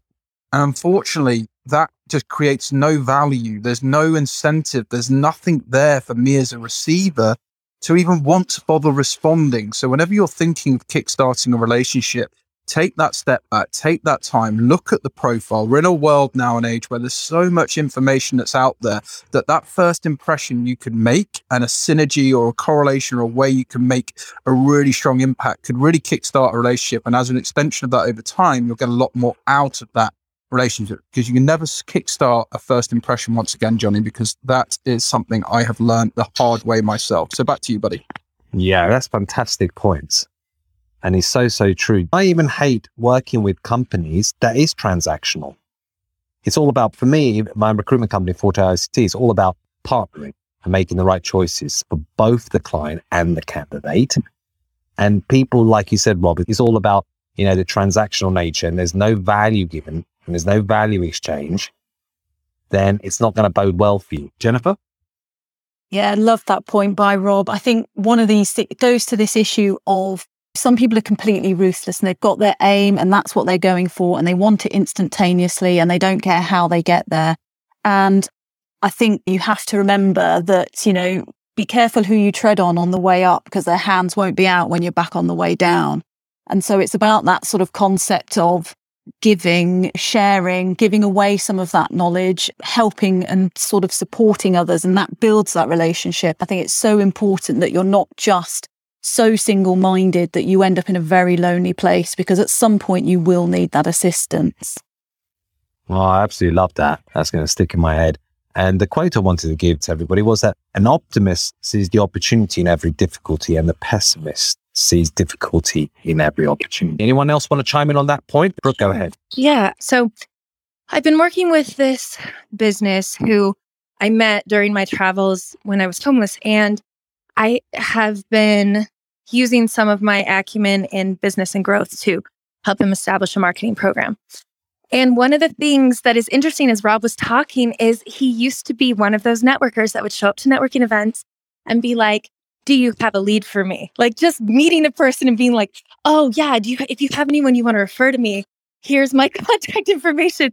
And I, I had done this breakdown with him where I'm like, yo, like that's like, like relationship, it's called networking relationships for a reason. Like you wouldn't go on a dating app, swipe, and then say, do you want to get married? Why not? Like said, and then if they don't say yes, then they're like, oh, they're trash. No, like that's, that's not, that's not how to create relational value, because people need to recognize that there is a like symbiotic and synergistic benefit to both people. And so one of the things that I think about a lot is when we're wanting to build success, we're thinking of the tallest tree, and we don't ever really get to see the forest floor. But the forest floor is the ecosystem that the tree will grow from.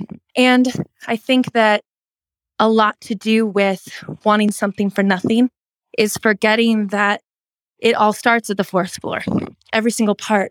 And a whole forest grows from the forest floor. One tree can be placed in the middle of a neighborhood. And how often do you see those trees die and have to be replaced by an H O A or what have you? But the forest floor is actually what nurtures and keeps the forest alive and allows for so much to grow from it. And so that's why I think if you want something for nothing, it's kind of like skipping the part where you lay the ground and you allow things to grow based on the efforts and the energy and the willingness you put into it. And I just think you can chase success or you can grow it. And that's what I kind of think about with wanting something for nothing. Did anyone else want to chime in? I see Dimple, Jason, Barbara. Jason, go ahead. So to add on to what was just mentioned, because I thought it was really good, is I think sometimes people forget that some of the most happiest moments and most successful moments of people's lives are when they put themselves second. And when people take acknowledgement of where they come from, if they're coming from a place of need versus want, is a big shift. And if you have a listening for that, you could determine a lot based on how to engage and or how to receive. But I would say, I, I'd go back to the fact that our greatest moments of, of true, pure happiness, which may last for sixteen seconds, but nevertheless are those moments when we put ourselves second.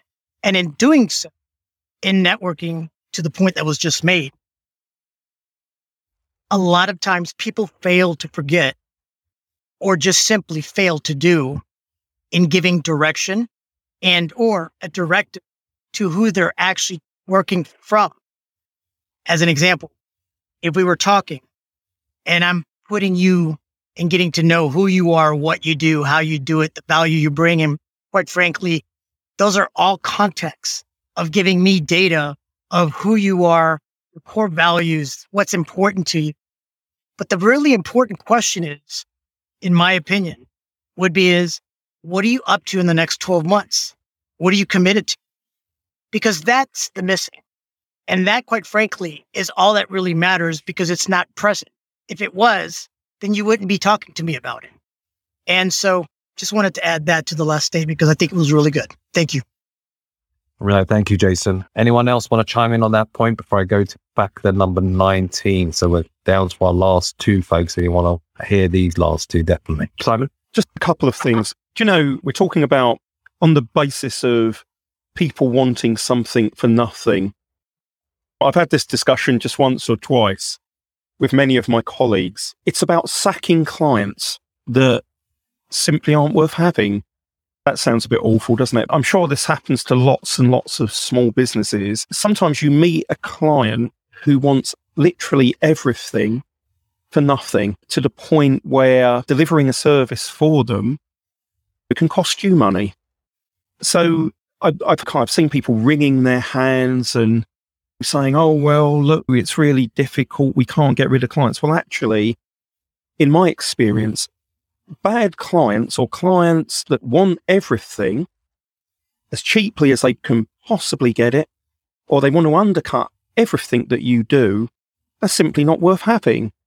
I tend to find that they are usually, if we look at the eighty-twenty rule, they are usually in the eighty percent, or in fact, they might be in the top twenty percent of the people that give you the most trouble as clients. So again, it was just a point on this thing of when people don't want to pay for a service, or when people don't value us by not paying for a service, if we're experts at what we do, I guess we all expect to be paid, do we not? I really like that, actually, Simon. I think Rob did as well. Go ahead, Rob. Yeah, I really like that point, and I really agree with that. And I think it comes back to fear again, Johnny. I think certain small business owners at times are fearful of sacking clients because of what may happen down the line, or can they afford to lose that particular client? And so many things, Johnny, just all teams seem to orbit around fear. But Simon's absolutely right. The right decision at that point, when a client is not worth the time, they're not seeing your value, they're stretching you in so many different directions, not recognizing what you're doing for them, you're better off investing your energy elsewhere. I mean, we all have challenging clients, and absolutely we should take them. But ones that Simon articulated, I think we can't be fearful of just making that bold decision and moving on. So back to you, buddy. I totally agree. Uh, it's so, so important, because bad business is where it can really lead to destruction. And you're better to have no business than bad business there, because you can then focus on the right business. And a lot of small businesses and independents do have like this a situation whereby they deal with a company or a client, and the company or client often is bigger if you're dealing with a multinational or whatever, and they feel like they can abuse the relationship a bit more, push it, push it. I want this and I want that. And there's no end to three. There's no end to three. And people don't appreciate stuff unless they pay for it. And in our industry as well, recruitment and careers, for example, a lot of clients feel like they can take, take, and that would actually end up as a recipe for disaster. Sometimes you have to say no. And no is powerful. No is powerful, because if you start to get used to saying no, not all the time now, you go tomorrow, every single day. No, no, no, that's not going to work. Everything to an extreme doesn't work. Everything in moderation, folks. Then you're able to best utilize your time, whether it comes to business or the world of work, with the right people who actually do value you, who actually do want to have a partnership, who actually do appreciate what you're about, what and what expertise that you, you're about to give, rather than abuse or take advantage of the relationship, or it's just one-way street. It doesn't work. So I totally agree with you on that. Can I add to that? Yeah, go ahead, Jason. One of the things is that those moments also are opportunities for upsell of something that they may need. They just can't see it for themselves at that moment, because that no could be is, no, I can't do that. And yet what I could do for you is X, Y, Z based upon what you're lacking or what you're missing. And it could lead into another conversation. Just wanted to chime in. Yeah, absolutely. Factor nineteen. And that is an indiscriminate spending habit. So ask yourself this, are you prone to buying things you don't really need? Who's done that? I know I have. I bought stuff in the past and I bought it and I don't need it, but I got caught up in it and I bought it. How much did that new car cost you? Did you really need it?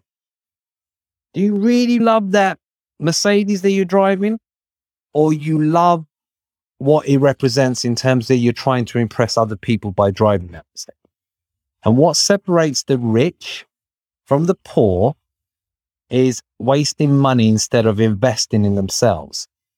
So next time you want to buy a whole new wardrobe, or you want to buy things indiscriminately and you're spending everything you've got, one, you're not going to add to your net worth or your wealth, and you're actually not going to push forwards. And it's so, so important, whether you're a business owner or whether you want to save up for that next house. We all like to have bins. We're in a very consumer-centric societies in the West. But I think we get caught up a lot with impressing other people in buying stuff that we actually, in the end, we don't really need. Who wants to chime in on that? Just flash your mic. Dimple, and then Brooke, and then David. Yeah, Johnny, I mean, that happens all the time. And I think it's really important even to downsize. Like if you're trying to really invest in yourself, you're going to have to have money that comes from somewhere. You're going to have to have resources that come from somewhere.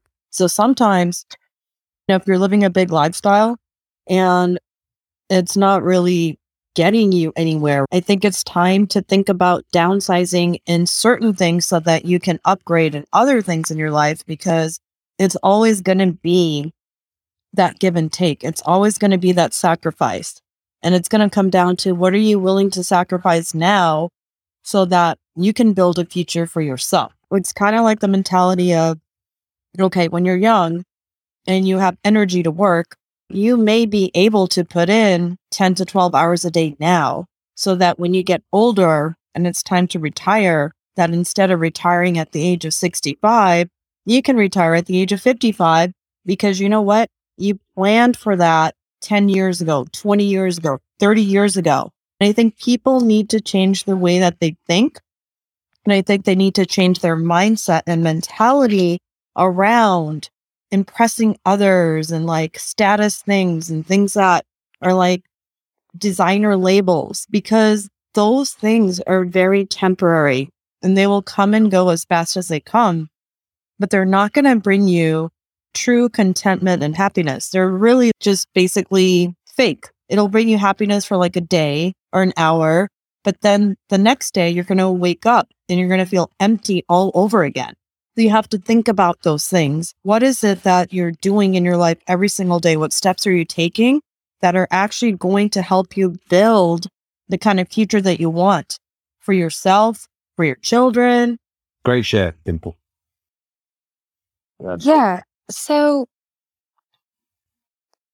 what I'd like to say on this is that I think it is responsible in the pursuit of self-awareness to recognize that I have been conditioned to consume from a very subconscious and young age. Is that that and that also the second observation is that money is energy and energy flows. So like this idea of burning a hole in the pocket is is also kind of like holding lightning rod in your pocket. Like it probably would burn a hole in your pocket. So what I think is interesting is that when I, and I, and I'm speaking of my most recent failure, because it was actually the only failure I let anyone in the world ever see. Like I failed a million times. I just, most recently, my company failed last year as I realized that I had built a business that I didn't believe in.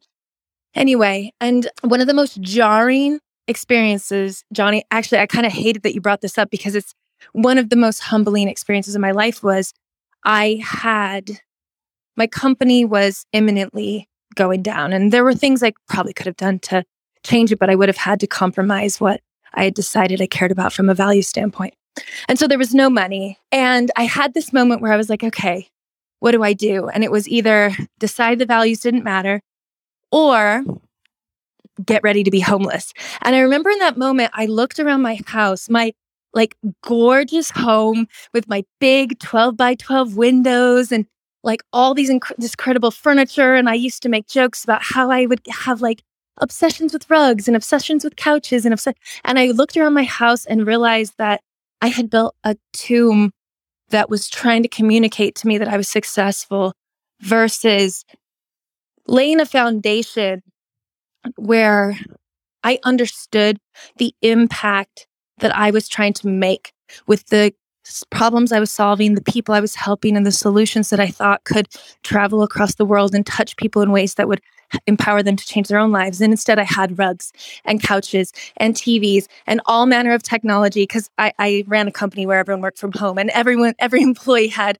the same kind of things because I would just shower money everywhere thinking that was me being generous. But part of it was just me being immature, me being irresponsible, me also being ignorant to think that there's always another opportunity coming down the pike, which I do believe there is. But I do think that one of the things that caught me off guard was that I saw myself for the first time in the mirror, and it was like the portrait of Dorian Gray, where I was uglier on the inside, despite my efforts to be the right person that the world wanted me to be. And so I took every single thing I owned, put it in the yard, went on Facebook Marketplace, and started a hashtag called Single Mom Yard Sale, and had like hundreds, if not like, I don't know, nearly a thousand people showing up for a week straight, buying everything I ever owned for a dollar each, just because I started to realize this was a palace of my ego. And it wasn't, it had nothing to do with my success. It had everything to do with, I thought that being successful meant being able to spend what I wanted. And I had started to lie to myself saying, well, you know, you got to spend money to make money. And that's true. And I was misusing and abusing wisdom to my own immature consumer whims. And I just think, I think that that is something that more people than not identify with. I think that if you sat all day, not even in a meditative state, if you sat all day and thought, okay, I'm not going to move from this spot until there's something to do. Once you had done self-care and eaten breakfast, you'd be shocked at how the next thing is, where can I spend money today? And even if that's not how you think about it, it is like, should I go to the store? Should I go shopping online? Should I go to a movie? It's like every single thing becomes a consumption of something. And it wasn't until I became homeless and literally would be sitting there and be like, what, what should I do? That I started to realize that without money, there are so many other ways to create impact that when I came into my own now where I'm living inside and building my business, is that it's having that level of discipline with yourself to be like, is this something where I'm investing myself, investing in others, investing in my business? Or is this just one of those, you know, sweet things where I just want to indulge and consume? And finding the balance in that was absolutely life-changing. I yield there. David? Here's that was a, a very heartfelt and very beautiful share. And uh, you actually use a lot of the same words I was going to use in my share. So I'll take it in a different direction. My thinking around this is, first of all, what's your motivation? What's your intention when you're spending money? And unfortunately, some people spend money like people drink alcohol or they eat food. What I found is when it comes to running a small business, there are a certain set of just tactics that we all need to have to run the business. And so there's a baseline, a spending baseline that we need to have to have an effective business and, be, and to be productive. And to Brooke's point, yes, you need to spend money to make money. But before that, there is like, I need a bookkeeper. You know, she costs one hundred dollars a month. Yes, her name is Kathy. She costs one hundred dollars a month. I need uh, a tax accountant. Fred costs, uh, you know, two thousand dollars a year, you know, divided by twelve. Uh, I need an invoice and time tracking solution. What's that cost? Part of it is, you know, exploration of literally writing down, making yourself accountable. And then having an accountability partner who says, yes, in terms of, you know, creating this business and then running it effectively, you do need an accountant, you do need a bookkeeper, you do need a time tracking for my business, you do need invoicing system, you do need a C R M solution. And so the, there's all these things. You don't have to break the bank either. You know, I could spend one hundred dollars a month and have a HubSpot system and all the fancy analytics that I don't need. Or I could spend twelve dollars a month and use this C R M system called less annoying C R M dot com. And so that, that isn't something that I've learned overnight. It has taken me years to come to the place where I don't need to spend a thousand dollars a month anymore to run this business. I have a computer, I have a cell phone. I have a handful of online apps, thankfully, that help me manage this business. And I cap it at that amount. And if I ever want to go over that amount, I say to myself, okay, so do I need to cut something somewhere else to keep it at that amount? And if I want to raise it above that amount, then what do I need to do business-wise to bring in more money, help, you know, my, my business be able to afford something extra? The second thing I'll say really quickly is I know a lot of people, uh, maybe not some recently, that have borrowed money from the small business administration because they think, hey, I need a new computer. I need a new desk.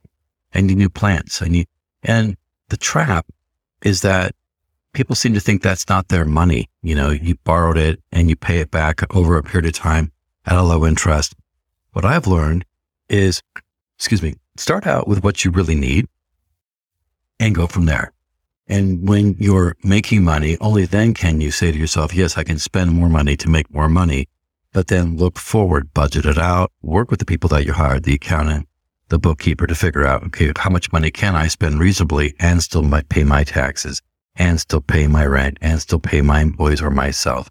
And then you're living a very comfortable life, but also a life where you can see projectively where you may be in the future and what you need to do to scale your business without losing your money and losing your shirt.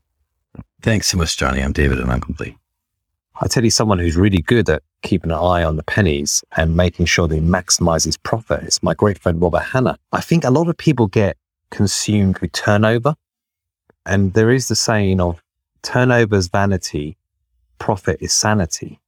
And some people, they make money in terms of doing sales and stuff, but they're not actually good at making a profit.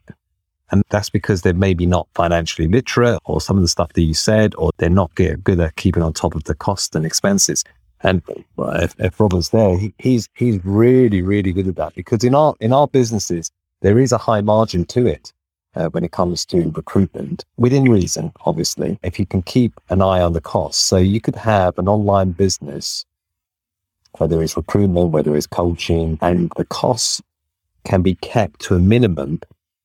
And where people go wrong is when they go crazy in terms of advertising, or they scale up too quickly, they get lots of staff in that suck up their balance sheet. Because one of the major reasons why startups fail is scaling too fast. And one of the sectors which fails the most, twenty-five percent of all failures in startups, is within the information sector. And nine out of ten startups, folks, fail within ten years. Nine out of ten. Most people fail within the startup world. So you need to be on top of that. Well, Johnny, firstly, thank you for the for the kind words. I was just going to to build on where in our industry, where you touched on a couple, but maybe just to add a bit of flesh to that, where the mistakes do lie in terms of, you know, poor expenditure. And so you touched on hiring. You know, I think a lot of it comes down to laziness. What what I've experienced with with organizations that are looking to go through through high growth and just employ people, they don't have the right systems and process in place, or they wish for their people to do well. So they hire someone and think they're going to be this next phenomenal fee earner. They're going to be this amazing fee generator, but they're not given the tools or resources. They're not given a proper onboarding. They're not given a development plan. They're not given the real strategy and tactics to ensure that they'll flourish within your organization. And I've seen that happen time and time again. Also, with advertising, Johnny, organizations waste a huge amount of money, particularly recruitment firms, through poor generic adverts. You know, they're just very lazy. They're very sloppy. They're just putting things out there, hoping to get a response. And as Simon was saying earlier, you know, he's invested a lot of time, energy and effort to really talk to his candidate within the job adverts. But if you go online now and look at most job advertisements, they'll probably be just a bit of a job description with a bit of a header and a bit of an outro. There's nothing really selling or talking to you to entice you. And organizations are wasting hundreds, if not thousands of pounds, dollars a month on that, Johnny. So it's really important whenever you're making an investment that you're serious behind it. It's not just the money, but it's the application and having the right process through. And as you said, you know, I'm I'm very, very militant in the way that I operate, that if I'm going to invest in something like our podcast, which initially was a huge cost, you know, the time away from fee generating is a cost, but making sure that you apply that, you have the right focus, and to where we are today, and I'm not going to go on a sales pitch with it, but I'm really, really focused around any investment that's related to the business as a key strategy and driver behind it. So ultimately it leads to driving and improving the bottom line. So back to you, buddy. Yeah, I love that. Frank, are you there? Yeah, I'm here. I'd love to hear your take on faith. Yeah, well, I agree with everything everybody said, and I think that all the obvious has been said. So I'll hit it from a different angle and say that I think a lot of the failure is masked as failure, and I think a lot of it stems from like a lack of patience. Like, we live in an in the now society. I always think back to this image that I once saw of a guy mining for diamonds, and he's breaking through the wall, and you can see how deep he has gone, but he quits.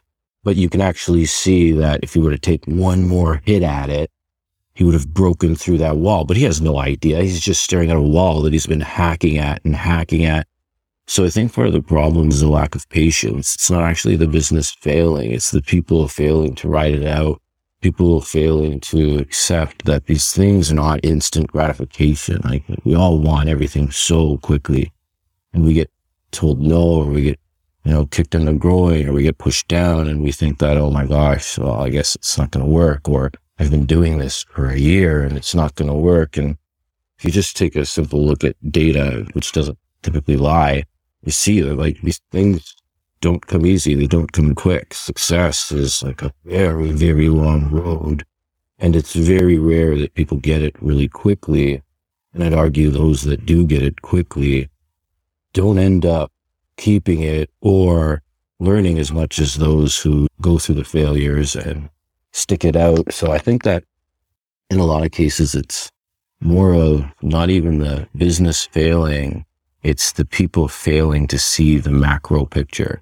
It's the people failing to see that there are certain things and milestones that need to be achieved for you to be able to then hit the velocity that you need to be able to determine that you've got a product market fit and that you're able to now grow and build. So I, I think a lot of it just comes down to people quitting too soon.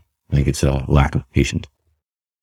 Such great points. And can you just explain to the audience your backstory in terms of failures and in the end achieving what you achieved? Because I think that would provide value and, and, and inspiration, really.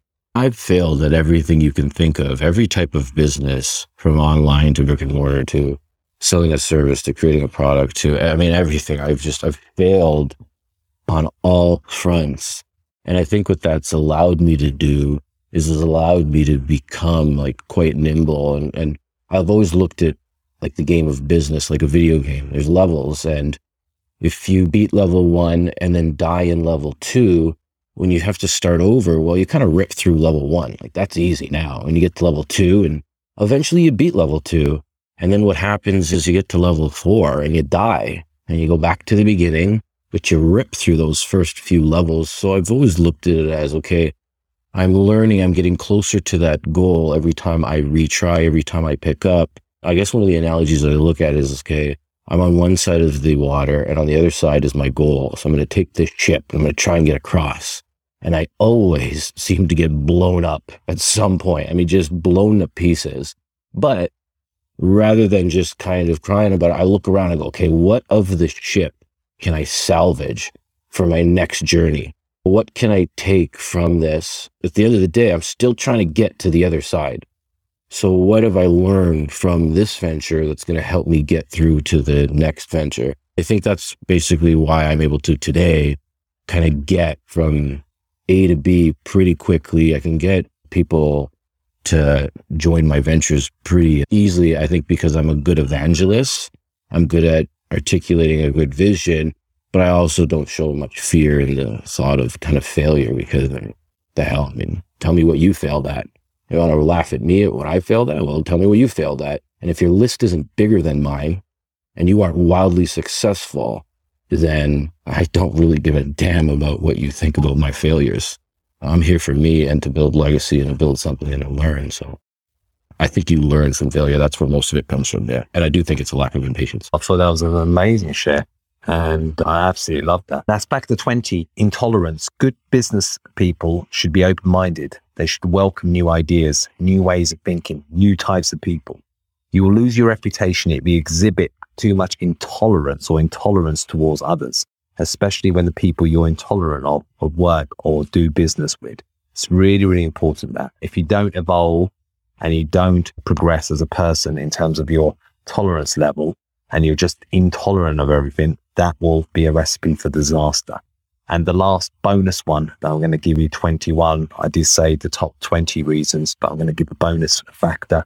And that's the inability to co- cooperate with others. We're in the era of collaborations. It's a buzzword. We hear it again and again, but it's inevitable that you'll collaborate with others. Every business involves people. If you can't cooperate with other people, you won't get very far. The only way to get what you want is to help other people get what they want. And that won't happen for anybody who refuses to cooperate with others. Okay. So Wally Green, did you want to chime in? Yeah, that what you just said now is is oh so true. I'm co-owner of a business called Spid, and we have two locations in the city. We have another six throughout the country. But when we first started, when we first started this business, it was just me and three of my friends who actually kind of knew nothing about business. Like we didn't know anything. You know, I knew ping pong. My other friends were filmmakers. We had a super great idea. We had a celebrity with us who was willing to get us investors, find investors to make the business happen. But we really didn't know much and we struggled. Well, we, we never really struggled because we did have a celebrity, but the business itself never really grew. And then a few years a few years later, like in the fourth year, we brought in some new people, some fresh people, some Europeans, and me in particular didn't really like them because I was at, I, I was kind of like in the mindset, this is my baby. I don't want nobody helping me, especially some people I don't know. And, you know, so so I, I really didn't like them. But at the same time, I, I did see the importance of whether I liked them or not. Didn't really, wasn't really important. What was more important is, do we want this business to grow? Do we want to open up more more locations around the country? And if we did, the only way was to actually, you know, co- cooperate with these new group of people that came on. And I quickly, although it was hard because I, I, I'm a kind of person that like, you know, really believe, oh, it's my baby and And I want to do it the way I want to do it, right? But sometimes it, it's better to not be the not be the smartest person in the room and let people who who actually know what they're really doing to help you. And being able to change my mindset and, and say, okay, you know what? I'm going to give these people a chance and, and let me work with them and not push against their ideas. And uh, because of them, our business has become very successful. And we are opening multiple locations all over the place, but it was that initial, you know, being able and willing to collaborate and, and not give that pushback. So I just wanted to share. Yeah, I appreciate you, Wally Green. It's the law of actions, but without actions, there's nothing. Actions is key to success. I appreciate everybody. God bless. See you around again.